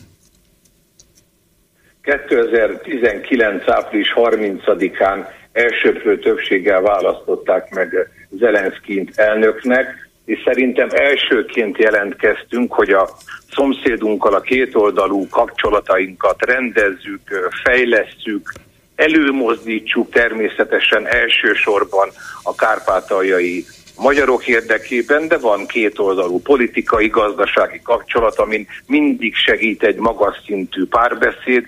Erre nem volt fogadókészség a háború előtt sem, mi rajtunk eddig sem múlt szerintem. Értem, de hát 2019 az még jóval a háború előtt volt, most pedig Ukrajna egy létéért folytatott honvédő háborút folytat. Talán érdemes volna bizonyos vitás kérdéseket a, a háttérbe, hát ha nem is szorítani, de visszavonni, és az alapvető kérdésekre koncentrálni, ami mégiscsak az, hogy Ukrajna meg tudja védeni magát, és ezzel segítse Európa, a NATO és az európai közösség védelmét is, nem?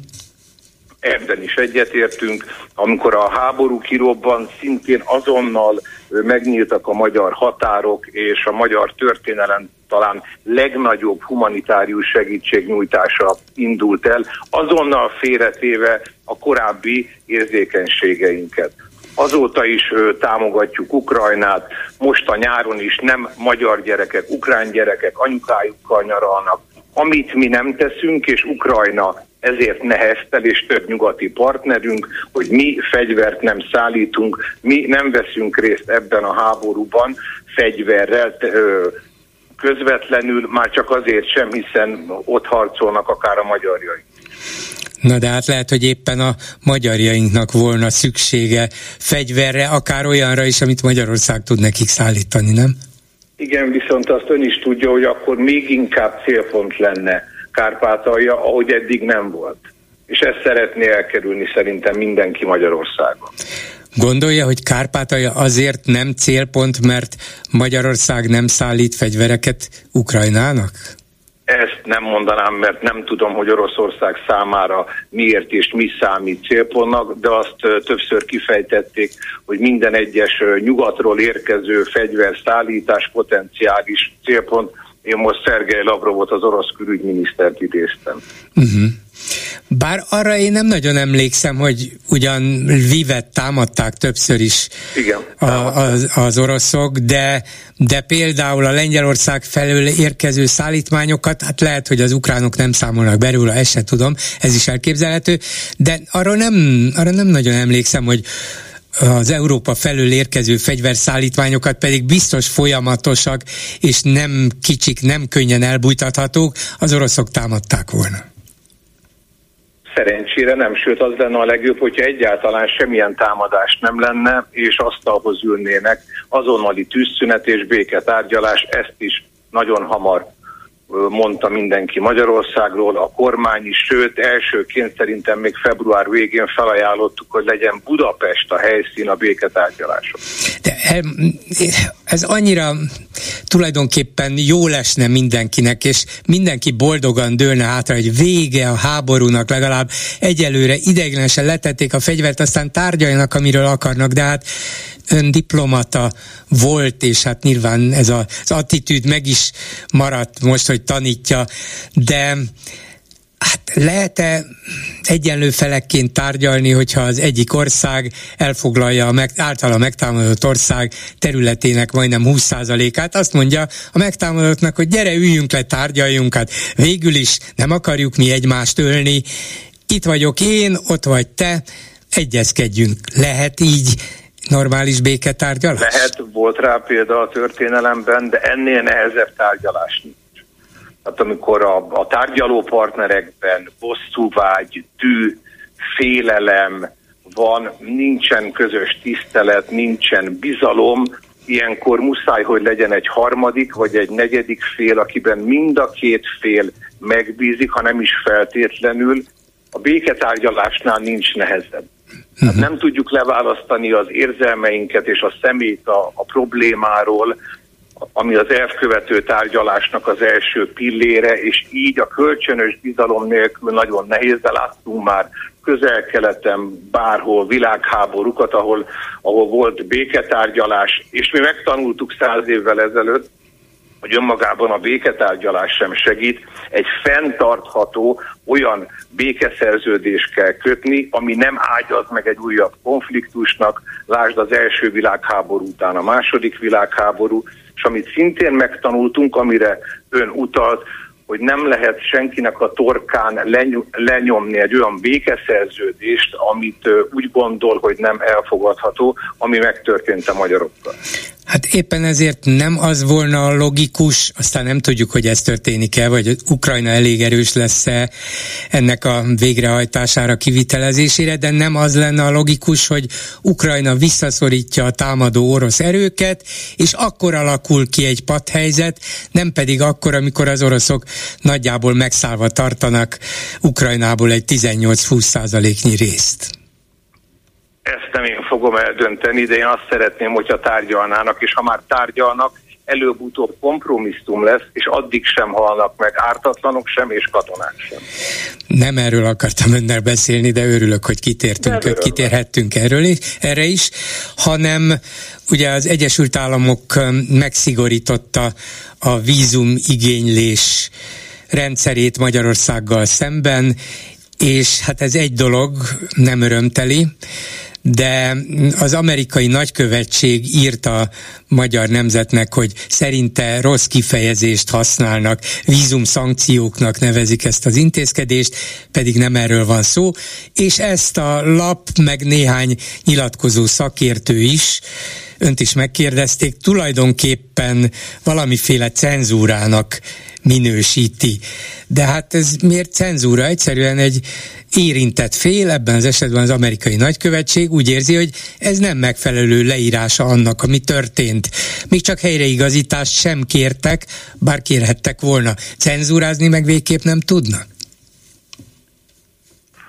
A diplomáciai képviseletnek nem feladata és legkevésbé joga a fogadó ország, tehát jelen esetben Magyarország független média szereplőinek sem a bírálata, sem pedig felügyelete. A sajtószabadság tiszteletben tartása minden Magyarországra akreditált diplomata kötelességére.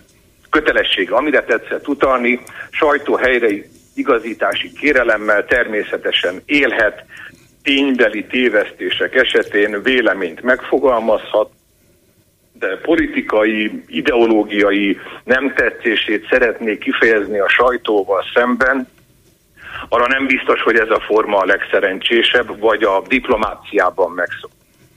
Egyébként már csak azért sem, mert pont az Egyesült Államok nagykövete néhány hónapja éppen a magyar sajtószabadságért aggódott,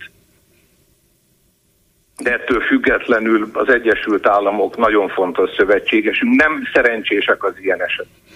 Értem, de hát ha az amerikaiaknak valami kifogásuk van az amerikai intézkedés minősítésével kapcsolatban, azt miért ne írhatnák meg? Még csak nem is durván, még csak nem is lekezelően, csak azt írták, hogy hát az a vízum szankció pontatlan kifejezés, és javaslatot tettek egy másik szóhasználatra, ami szerintük inkább fedi a valóságot. Ez miért ellenséges, pláne valami kontroll vagy felügyeleti intézkedés vagy lépés volna? Tehát erre meg ugyanúgy visszakérdezhetünk, hogy miért ne írhatná le az újságíró azt, hogy ez vízum szankció.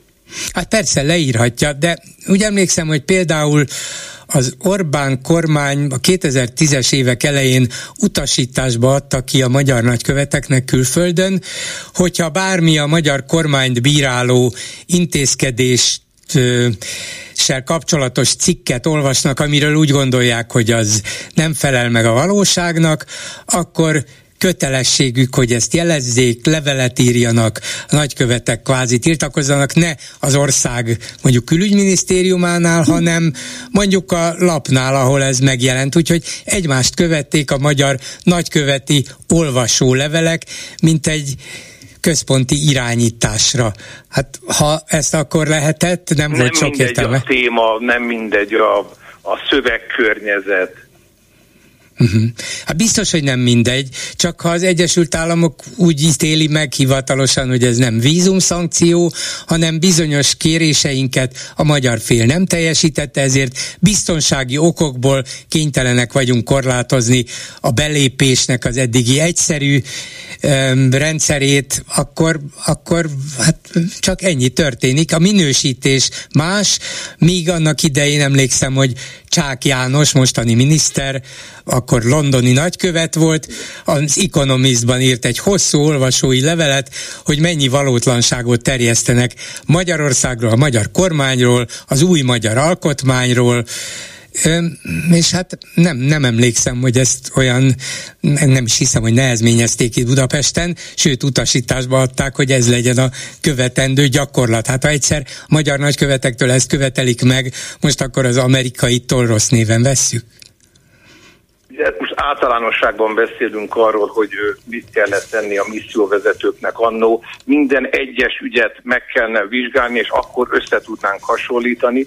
De azért ne felejtsük el, hogy a, az Egyesült Államok külügyminisztériuma 900 ezer külhoni magyar adatait kérte Magyarországtól, amit nem kaptak meg, mert a magyar minisztérium, a kormány azt gondolta, hogy ezzel veszélyeztetni a külföldön élő magyarok biztonságát, és nem kaptak garanciát arra, hogyha eleget tennének ennek az egyébként szokatlan kérésnek, akkor esetleg mondjuk pont a kárpátaljai magyarok adatait nem adják át Ukrajnának, ami további következményekkel járhatna az ottani magyarság számára, hiszen a kettős állampolgárság tilalom alatt van Ukrajnában.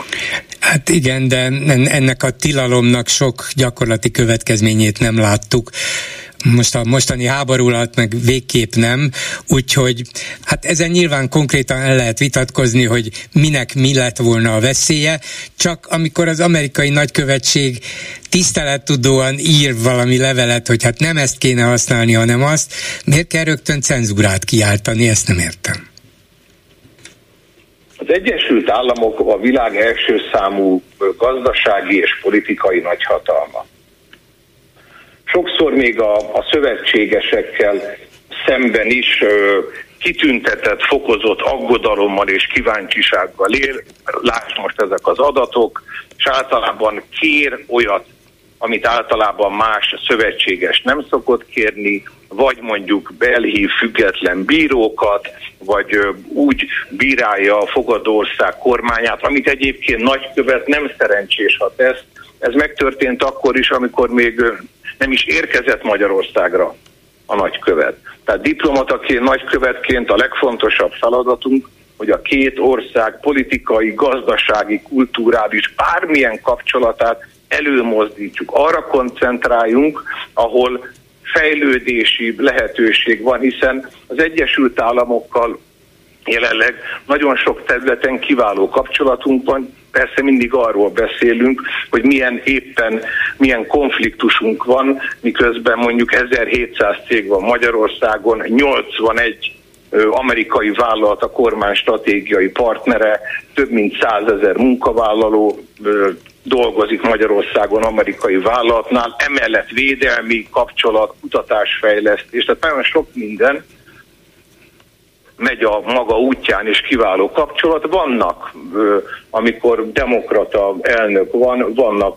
surlódások, az biztos. Sőt, néha több, mint surlódás is, meg kell mondani, így van. Hát igen, de akkor lehet-e azt várni a budapesti amerikai nagykövettől, vagy nagykövetektől, mert ugye több is volt olyan, aki demokrata elnök alatt szolgált, hogy ne szóljanak semmit, tegyenek úgy, mint hogyha a magyar miniszterelnök, vagy a magyar külügyminiszter szinte heti rendszerességgel um, nem szídná az amerikai demokrata vezetést, nem korruptozná le akár Biden elnököt és családját, vagy nem mondaná azt, hogy hát engem nem érdekel, hogy mit akarnak az amerikaiak, vagy mit mondanak az amerikaiak, mert ha ez a legmagasabb szintről jön, akkor lehet, hogy diplomáciai szinten egy vagy két szinttel alacsonyabban is érdemes finoman szólni, hogy hát talán nem ez fogja elősegíteni a magyar-amerikai kapcsolatok javulását, ami mindannyiunknak érdeke volna, ezt mindig hozzá is teszik. Ezt egy politikus, bár nem szerencsés, de megteheti. Nem kötelező nagykövetnek lenni, nem kötelező diplomatának lenni, vannak szabályok. Tehát a fogadó országban még egy nagykövet is vendég. És nem azért vállalja el a pozíciót, hogy ő a véleményét megfogalmazza a fogadó ország éppen aktuális kormányával szemben, vagy a fogadó ország kultúrájával szemben. Ezt tegye meg, de akkor nem utazzon ide, ne képviselje a hazáját, vagy utána tegye meg, írhat erről cikkeket, bárki kritizálhatja, de a nagykövetnek nem ez a feladata. Akkor legyen politikus, vagy újságíró, vagy véleményvezér, de egy nagykövetnél ez nem szerencsés. Egy tudja Magyar kép... nagykövet bárhova akreditálják bármelyik fogadó országban. Nem hiszem, hogy ezt a Magyar Külgazdasági és Külügyminisztérium elviselni, hogy kritikát fogalmazzam meg a, a fogadországban a kormányjal szemben, vagy sajtóval szemben. Lehetetlen. És azt el tudja képzelni, hogy a washingtoni külügyminisztérium vagy a Fehérház elviseli a saját nagykövetétől, hogy gyakran éles hangnemben bírálja a magyar politikát, vagy a magyar gyakorlatot, vagy azt, hogy nem egyértelműen foglal állást az orosz agresszióval szemben. Ezt Pressman nagykövet saját kontójára, saját szakállára megteszi, és nem figyelmezteti őt Washington, hogy nehogy már te nem azért vagy ott, mert feltételezésem szerint ezzel a felhatalmazással érkezett? Én is így gondolom, hogy ahogy a diplomáciában mondják, neki erre mandátuma van. Ezt Amerika megteheti, hogy az előbb mondtam, a legnagyobb játékos, ezt minden országban elnézik neki, azt is elnézték, hogy Merkel kancellár telefonját lehallgatták. Amerikának sok mindent elnéznek, sokkal többet megtehet egy amerikai, nagy, egy amerikai nagykövet, mint mondjuk egy európai vezető nagyhatalom nagykövete, nem beszélve hazánk nagykövetéről. Nem is szabad összehasonlítani. Azért azt nem tudjuk, hogy akár a német, akár az orosz titkosszolgálat kiket hallgatott le. Lehet, hogy az amerikaiak lebuktak, és ennyiből ügyetlenebbek voltak. Az is lehet, hogy sokkal több politikust, intézményt, vezetőt hallgatnak le, mint az összes többi ország együttvéve, de azért biztos vagyok benne, hogy nem ők az egyetlenek. Ez így van, de erre mondtam, hogy élvezzük a fokozott aggodalmukat és olykor a kíváncsiságukat is. Lásd ugye az adatok, amiket kértek. Igen.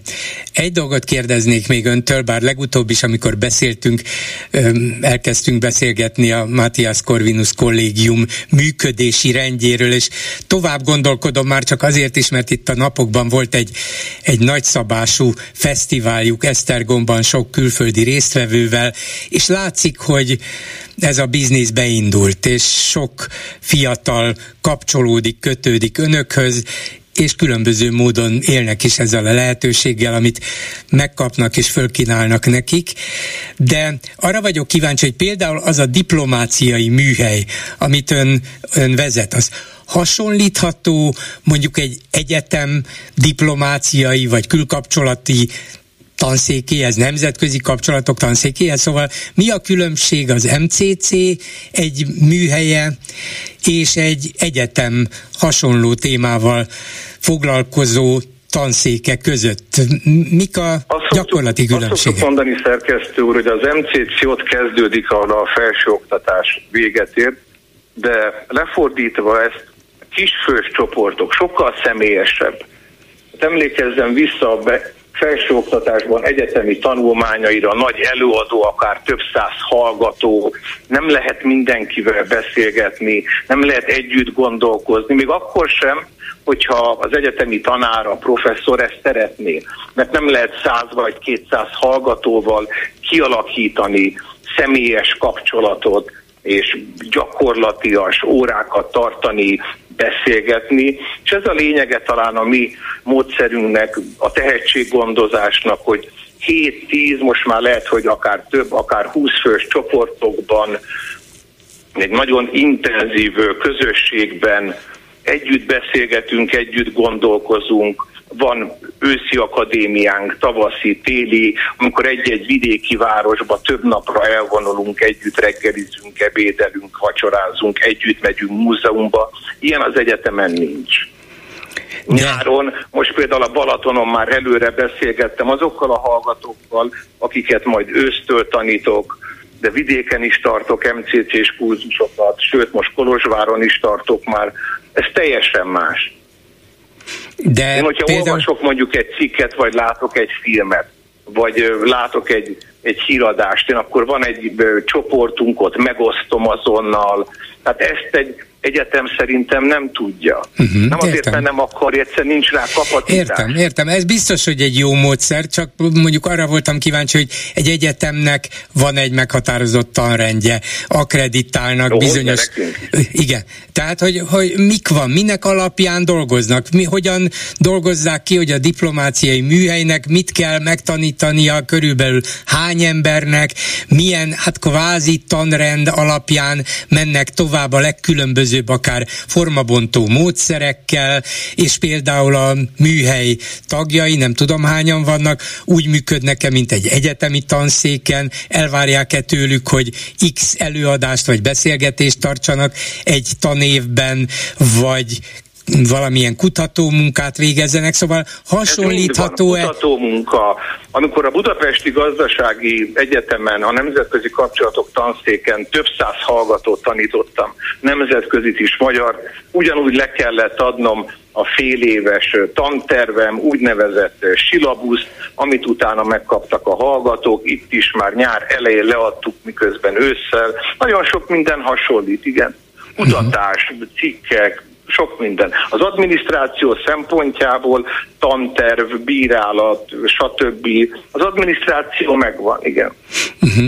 És mondjuk a hierarchia is valahogy hasonló, tehát mondjuk egy egyetem, ez van tanszékvezető, van egy bizonyos kar, amelyikhez tartoznak, van dékán, Minden van rektor. van iskolavezetője, uh-huh. de igazából a műhelyvezetők és az iskolavezetők között nincsen ilyen hierarchia, együtt dolgozás van, kollegiális kapcsolat, beszélgetünk. Uh-huh. Kulturális, Értem. szakmai, tényleg kollégium. Értem, szóval mintha egy kollégiumban van, egy, együtt élnének, csak nincsenek összezárva. Mert, igen. hiszen a hallgatóink ott laknak, ahol tartom az előadást. Értem. Köszönöm szépen Kis Rajmundnak, a Matthias Corvinus Kollégium diplomáciai műhely vezetőjének. Viszont hallásra. Köszönöm. Háló, jó napot kívánok! Háló, Gyulai Éva vagyok. Parancsoljon, hallgatom. Azért telefonálok, mert már reggel óta annyiszor végighallgattam, hogy bemondták itt a klubrádióba Baranyi Krisztinának ezt a rossz indulatú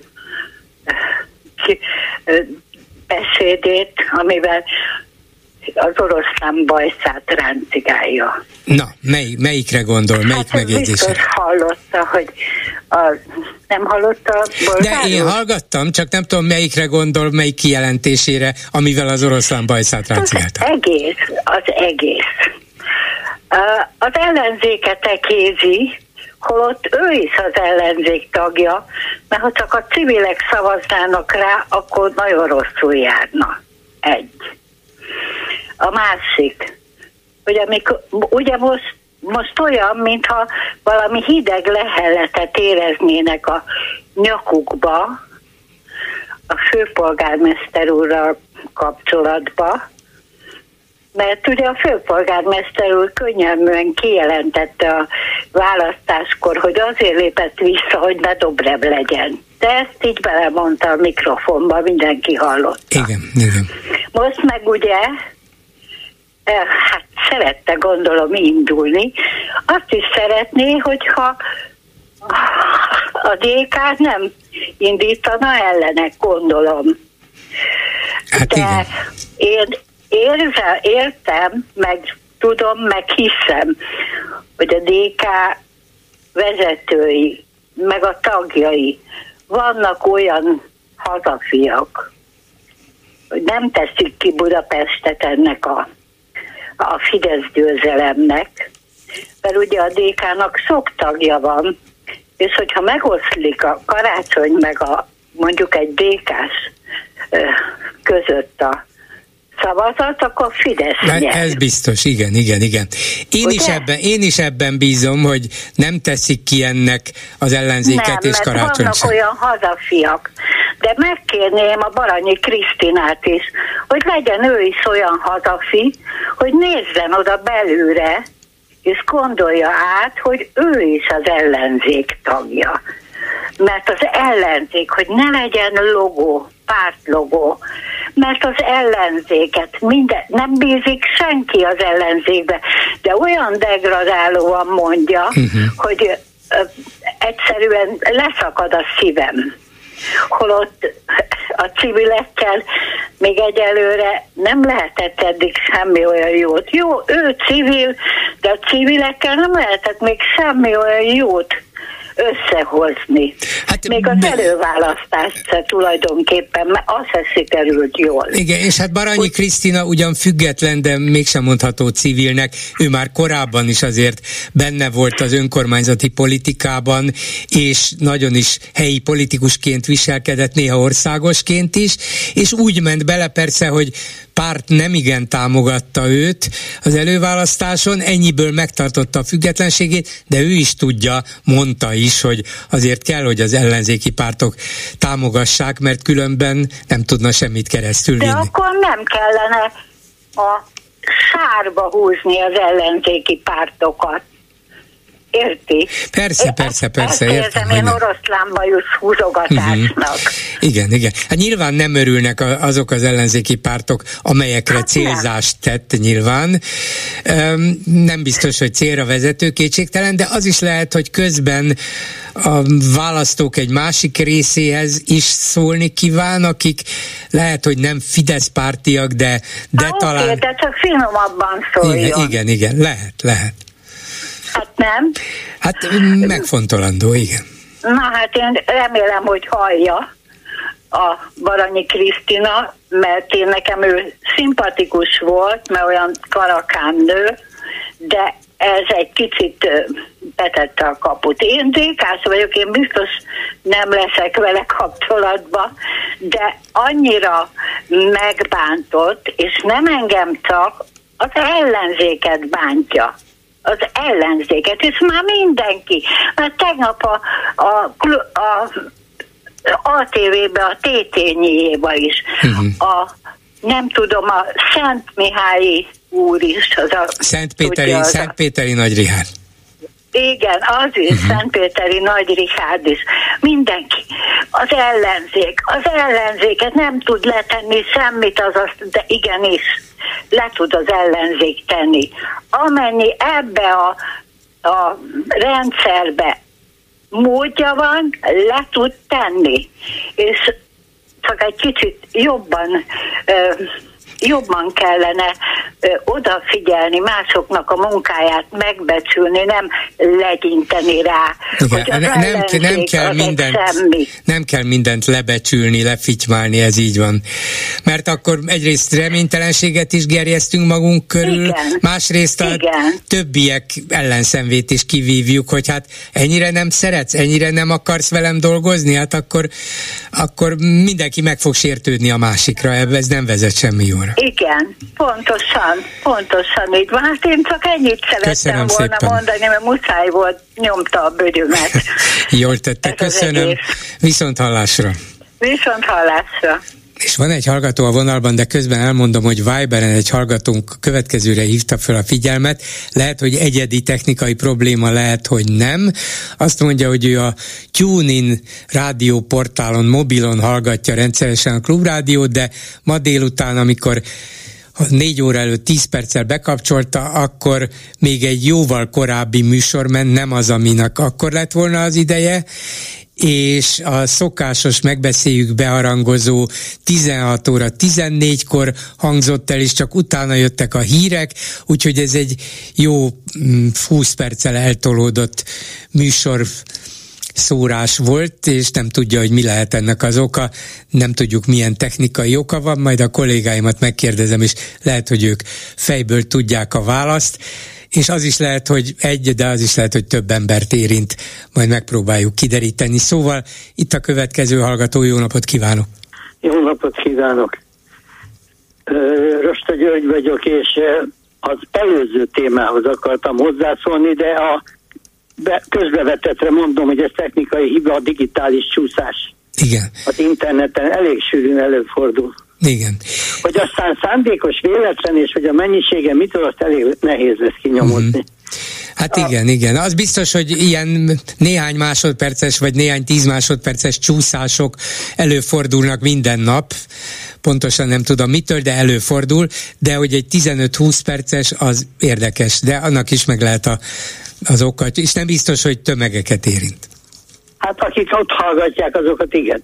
Uh-huh és hogyha az egy olyan láncba van benne, amit sok, sok helyre táplál, akkor igen, de hát ez egy elég nehéz és nehezen kideríthető probléma. Igen, sajnos. A megosztás, az ellenzék megosztása, azt az előző Baranyi Krisztina ügyet, én a megosztás szóról venném az egészet. És ez a megosztás nem akar csillapodni, az Úristennek nem akar csillapodni, Mindenképpen a Gyurcsány ellen van mindenki, én nem a Gyurcsányt védem, hanem az ellenzék megosztásáért vagyok kiszonyúan fölháborodva. És például megkérdezném, hogy Karácsony Gergely ezzel a zöldnek nevezett, nem minősítem, milyen mm, módszereivel vajon mit csinál? Megosztja nem csak az ellenzéket, én elfogadom, az összes lakosságot de a lakosság egy jó része ellenzéki, és azokat is megosztja. És a kevés ellenzékiből megosztva, azért az a megosztás már elég jelentős. Uh-huh. Hogy gondolja ezt például Karácsony Gergely, aki egyfolytában sír, hogy nincs egy vasa se, hogy százmilliókat költ biciklisávokra és a láncid lezárásának az ünneplésére, és hasonló dolgokra, ami egyébként lenne benne valamikor elképzelés. Lehetne jó is, hogyha a feltételek adva lennének hozzá. Uh-huh. Hát igen, ezek, ezek tényleg megosztó kérdések, és el tudom, el tudom képzelni, hogy ellenzéki beállítottságú emberek is fel vannak háborodva azért, hogy hát itt vannak ezek a biciklisávok, korlátozzák az autóközlekedést, aztán a biciklisek száma nem nő. Persze a biciklis szervezetek mindig elmondják, hogy hű, de mennyivel nő a biciklizők, kerékpározók száma, de ha az ember az utakon megy, akkor azt mondja, hogy elmegy egy-egy biciklis, miközben százával állnak az autók azon az, azon az úton. Tehát megosztó dolog ez, csak valamit mégis csak csinálni kellene, nem csak elvileg zöldnek lenni, hanem gyakorlatilag is meg kellene próbálni valamit tenni, hogy kevesebb autót használjanak, vagy kevesebb szer az emberek, próbáljanak vagy közösségi közlekedésre, vagy aki tud és akar kerékpárra váltani, és meg kell próbálni ennek érdekében valamit tenni. Igen, sok érdeket sértünk, köztük például akár az enyémet is, de el tudom fogadni, hogy ezekkel meg kell próbálni élni, aztán vagy sikerre vezetnek, vagy nem, meglátjuk. Hát ahogy az önét sérti, akkor itt jól ismeri a hatodik kerületi helyzetet, mert önök is itt vannak Igen. a hatodikba. A Bencúr utca környékét nem ismerem, én a másik sarkában lakom a körút táján, de a hatodik kerületi Karácsony Gergely haver, az most ott tart a parkolóhelyek megszüntetésébe, hogy már százával, sőt ezével szünteti meg a parkolóhelyeket bicikli és roller tárolók építésével, és Dézsába kihelyezett fa, fák parkoló helyekre telepítésével. Uh-huh. És ezzel nem csak azokat osztja meg, akik itt laknak, hanem ez ilyen szinten már törvénysértésnek megy, mert a lakosság jogait, tehát nem egy-egy parkolóhelyet vesz el, nem egy-egy parkolót szüntet meg, hanem megszünteti a parkolóhelyek jelentős részét, és ezzel nem zöldít semmit, csak árt, mert a parkoló autókat nem tudja az ember hova tenni, és többet jár vele, többet pöfög, Meg, igen, meg, igen. meg mondta, hogy, meg, hogy én is azt mondtam, hogy ez elfogadható lenne, hogy élhetőbbé tegyék a várost. De akkor előbb a tömegközlekedést oldják meg, nem szingapúri szintre, hanem valami hasonlóra. Hogy sűrűbben járjanak a járatok, legyen rajta hely, több helyen álljon meg, és többször, és biztonságos legyen, és mindenhova minden menjen. Tudom, hogy a MÁV nem tartozik a Karácsony Gergely alá, de abban a pillanatban, hogy a, ő az autók ellen küzd, és az országban nem lehet kivenni már lassan, mert a MÁV fölrobban, megint csak ellentétet szít. És abszolút nem növeli az úgynevezett ellenzéktek a lehetőségeit, hanem jelentősen csökkenti, és ezen már nagyon elgondolkoztam, hogy vajon mit akar ebből a Karácsony Gergely. Nem hiszem el, hogy ez az agyament zöld politika nem valami titkos politikai háttér nem, nem, az, az, az biztos, hogy nem. Az hát biztos, hogy nem.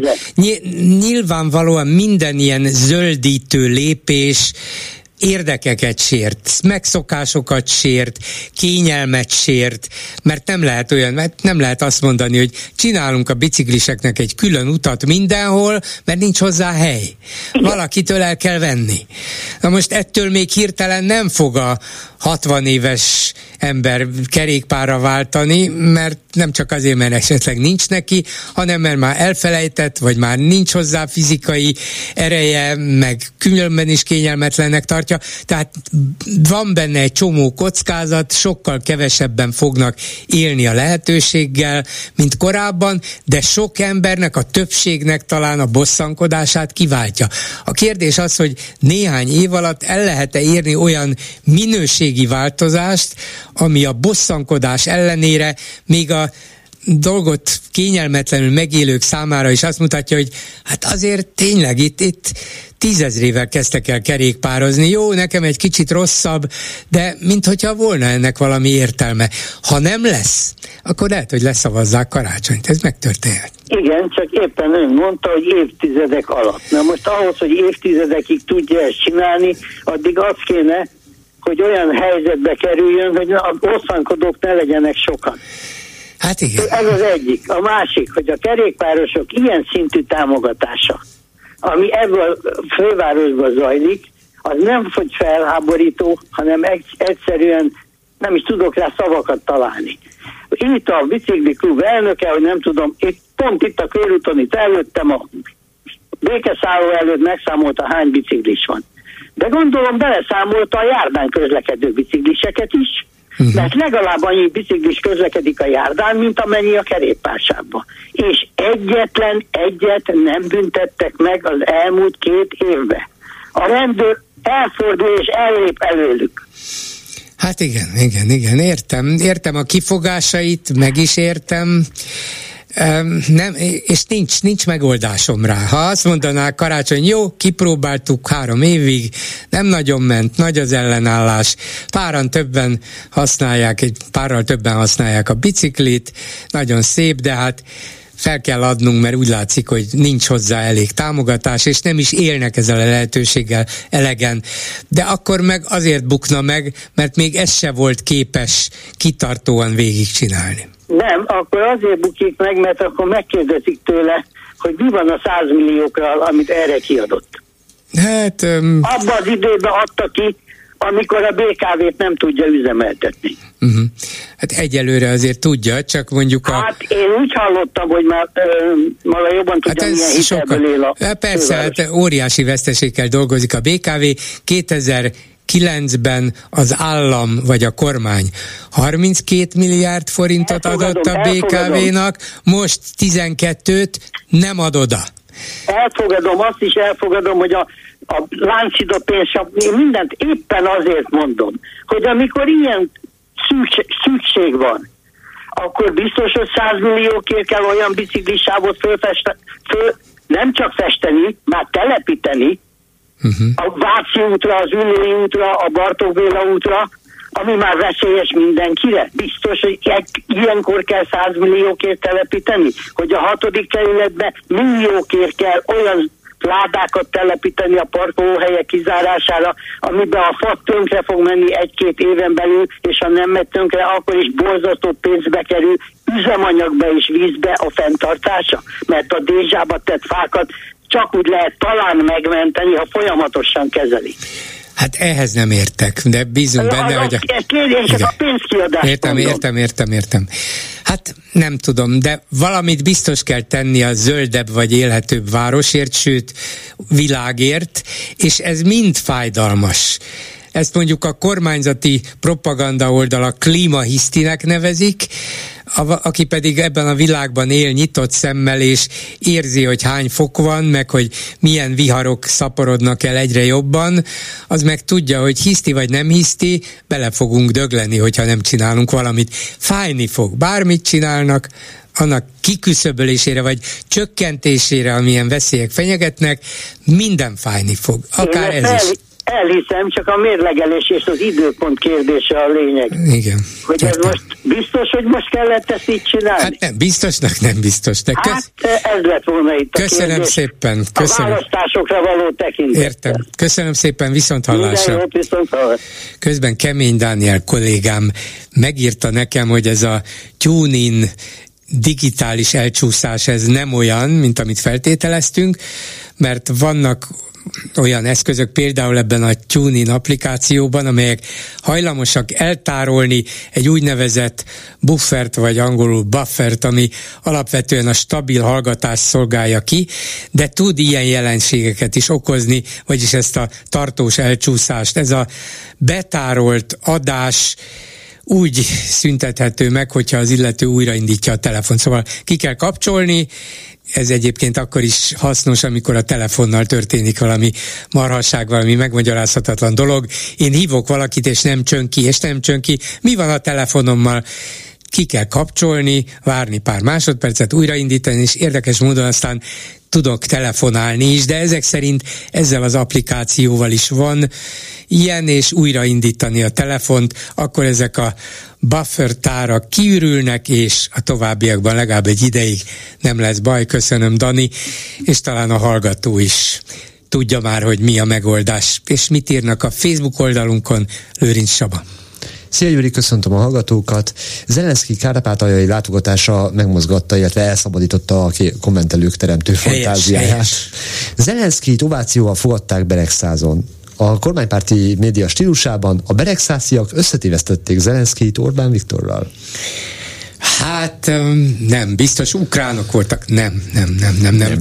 Nem, nem, ez egyébként tényleg nem csak meglepő volt, de ahogy ezt a volt kijevi magyar nagykövet is, aki most a magyar külügyi, a kormány alá tartozó magyar külügyi intézet főtanácsadója is azt mondta, hogy nagyon pozitív jelzések, visszajelzések voltak, és, és azok részéről is, akik ott voltak, és egyáltalán egy széles kört hívtak meg, és ők örültek annak, amit hallottak, úgyhogy Úgyhogy mindenképpen jó. Azért a kommentelők tovább mentek ennél. Na. Zelenszky azért utazott Kárpátaljára, hogy az ott a népsoraiban vagy között áruhában megbúvó Orbán Viktorra a békéről tárgyaljanak. Hát az is lehet. Még az is lehet, hogy kiderül, hogy egy titkos tárgyalás folyt a határ mentén Orbán és Zelenszky között, de ha nem, akkor azt mondom, hogy itt az alkalom kapni kellene rajta, és felajánlani, hogy elmegyek Kievbe, adja meg elnök úr az időpontot, igyekszem hozzá alkalmazkodni, de próbáljuk előre vinni a magyar-ukrán kapcsolatokat. Mind a két országnak jó lesz, a magyar közösségnek is jó lesz, és a NATO és az Európai Unió is valószínűleg örülni fog neki, hogy végre Magyarország sem zárkózik el a szorosabb magyar-ukrán kapcsolattól. Nem osztja az optimizmusodat egy másik Jaj, de kár. Na, Orbán nem megy Ukrajnába, mert ott tényleg lőnek. Ő pedig békepárti. Érт? Ő csak Brüsszelben szeret háborúzni, szóban. Hát én is attól tartok, hogy nem megy, de bízom, nem lehet mindig a legrosszabbra fogadni. Hát igen. Más téma is jött. Lázálom. Elnézést kér, lázálom jeligére. Bocsánatkérés, Lázár Janó, tramtrain életbevágóan fontos volt, ára az egekben, ennyi, és csak bocsánatkérés. Igen, de milyen szép, hogy bocsánatot kér a kormány nevében, hát nem? Gyönyörű. Gyönyörű, tényleg, tehát ritka, ritka pillanat, tényleg. Igen, bár semmit nem jelent. Ott röhögtem el magam, írja egy másik kommentelő, amikor az MCC-s fószer a Magyar Nemzet címet bitorló sajtó végtermék kapcsán független sajtót emlegetett. Hát igen, meg a diplomaták ne bírálják a sajtót. És egy kérdés is van ott a végére. De a magyar diplomaták nyugodtan, sőt, ja. kormányutasításra bírálták a befogadó ország sajtóját. Még egy kritikai élő kérdés is maradt a végére. A mai adásban a műsor, műsoridőt vásárolt a Magyar Külügyminisztérium propaganda terjesztés céljából. Nem, ez véletlenül jött össze így, és, és én örülök, hogyha ők legalább megszólalnak leginkább persze nem a tanácsadókat, meg a különböző intézményeknél dolgozókat lehetne kérdezni, hanem az igazi felelősöket a kormányból, vagy a kormánypártból, de valamiért nem hajlandók. Ki tudja miért? Majd talán holnap. Ennyi a komment szekció. Köszönöm szépen, ezzel a megbeszéljük a mai adása véget ért. Készítésében közreműködött Zsidai Péter, Lőrinc Csaba, Erdei Tünde Simon Erika és Kemény Dániel. Bolgár Györgyöt hallották, viszont hallásra holnap, most pedig jön az Esti Gyors. Ez a műsor sem jöhetett volna létre az önök támogatása nélkül. Esti Gyors, a hírek háttere. Nem tudom, elgondolkodtak-e mostanában az üzemanyagárakon. Bevallom nekem, azóta is ezen jár az eszem, amióta megint több mint 30 ezer forintot fizettem 50 liter 95-ös benzinért. Ha valaki mondjuk arra kényszerül, hogy egy hónapban kétszer is tankoljon, már is ugrott a nettó átlag keresett 18-20 százaléka. És akkor még nem fizette ki a villany és gázszámlát, és nem járt az ársapkamentes hétvégi bevásárlókörúton. Nem hagyott nyugodni, hát utána néztem. Egyetlen hónap alatt 53 forinttal kerül többe a benzin, és 67 forinttal többet kell fizetni a gázolajért. Ez bizony már alaposan megérzi az átlag magyar átlag pénztárcája. Persze tudom, nyár van, muszáj nyaralni menni a családdal, mindegy, hogy mi lesz majd szeptemberben. Addig valahogy kihúzzuk a strandon a hűtőládából elővett otthoni rántott húsos zsemlével, legfeljebb nem kap a gyerek három gombócos fagyit, gombóconként minimum 500 forintért, vagy sajtos tejfeles lángost. Nyilván ezek ára nem esik egybe az inflációs fogyasztói kosárban lévő alaptermékekkel, de azért jelzésnek jó, hogy éppen hol tartunk. Félreértés ne essék, nem sírom vissza a tavalyi 480 forintos, mesterségesen alacsonyan tartott benzinárat, mert annak az árát máshol és máshogy fizettették meg velünk. Én abban hiszek, ha az árak a piac realitásait, a kereslet kínálat szabályait követik, mert úgy látunk tisztán, akkor tudjuk, hogy mivel számolhatunk. Akár otthon a háztartás kiadásairól, akár az államháztartás számairól van szó. Ez utóbbi esetben azonban meglehetősen nagy a káosz, mintha a kormány és a banki főemberek már a megreformált Pinter Sándor féle oktatási rendszerben tanulták volna a matekot meg a közgazdaságtant. Mondjuk az éppen helyettesítő testnevelő tanártól. Arról nem is beszélve, hogy a végső szót az igazán fontos kérdésekben egyetlen egy ember mondja ki, a döntést mindig alárendelve a hatalomtechnikai megfontolásoknak. És akkor még nem is beszéltünk az úgynevezett DAFKE koeficiensről, hogy csak azért is az oroszoktól vesszük az olaj nagy részét, akármennyibe kerül is. Hogy csak azért is ragaszkodunk a forinthoz az euró helyett. Hogy csak azért is durván beszólunk mindenkinek az Egyesült Államoktól kezdve az ukránokon át Brüsszelig, de tényleg mindenkinek. Egyedül a türk tanácsot nem gyalázzuk. Így aztán ne is lepődjön meg senki, ha a benzin megint 627 forintba kerül a kútnál, és az euró árfolyama ismét átlépi a 390 forintos határt. Csak mi magyarok maradunk itt, alaposan leértékelve. Az esti gyors mikrofonjánál Hardi Mihály a hírek után azonnal kezdünk. Esti gyors, a hírek háttere.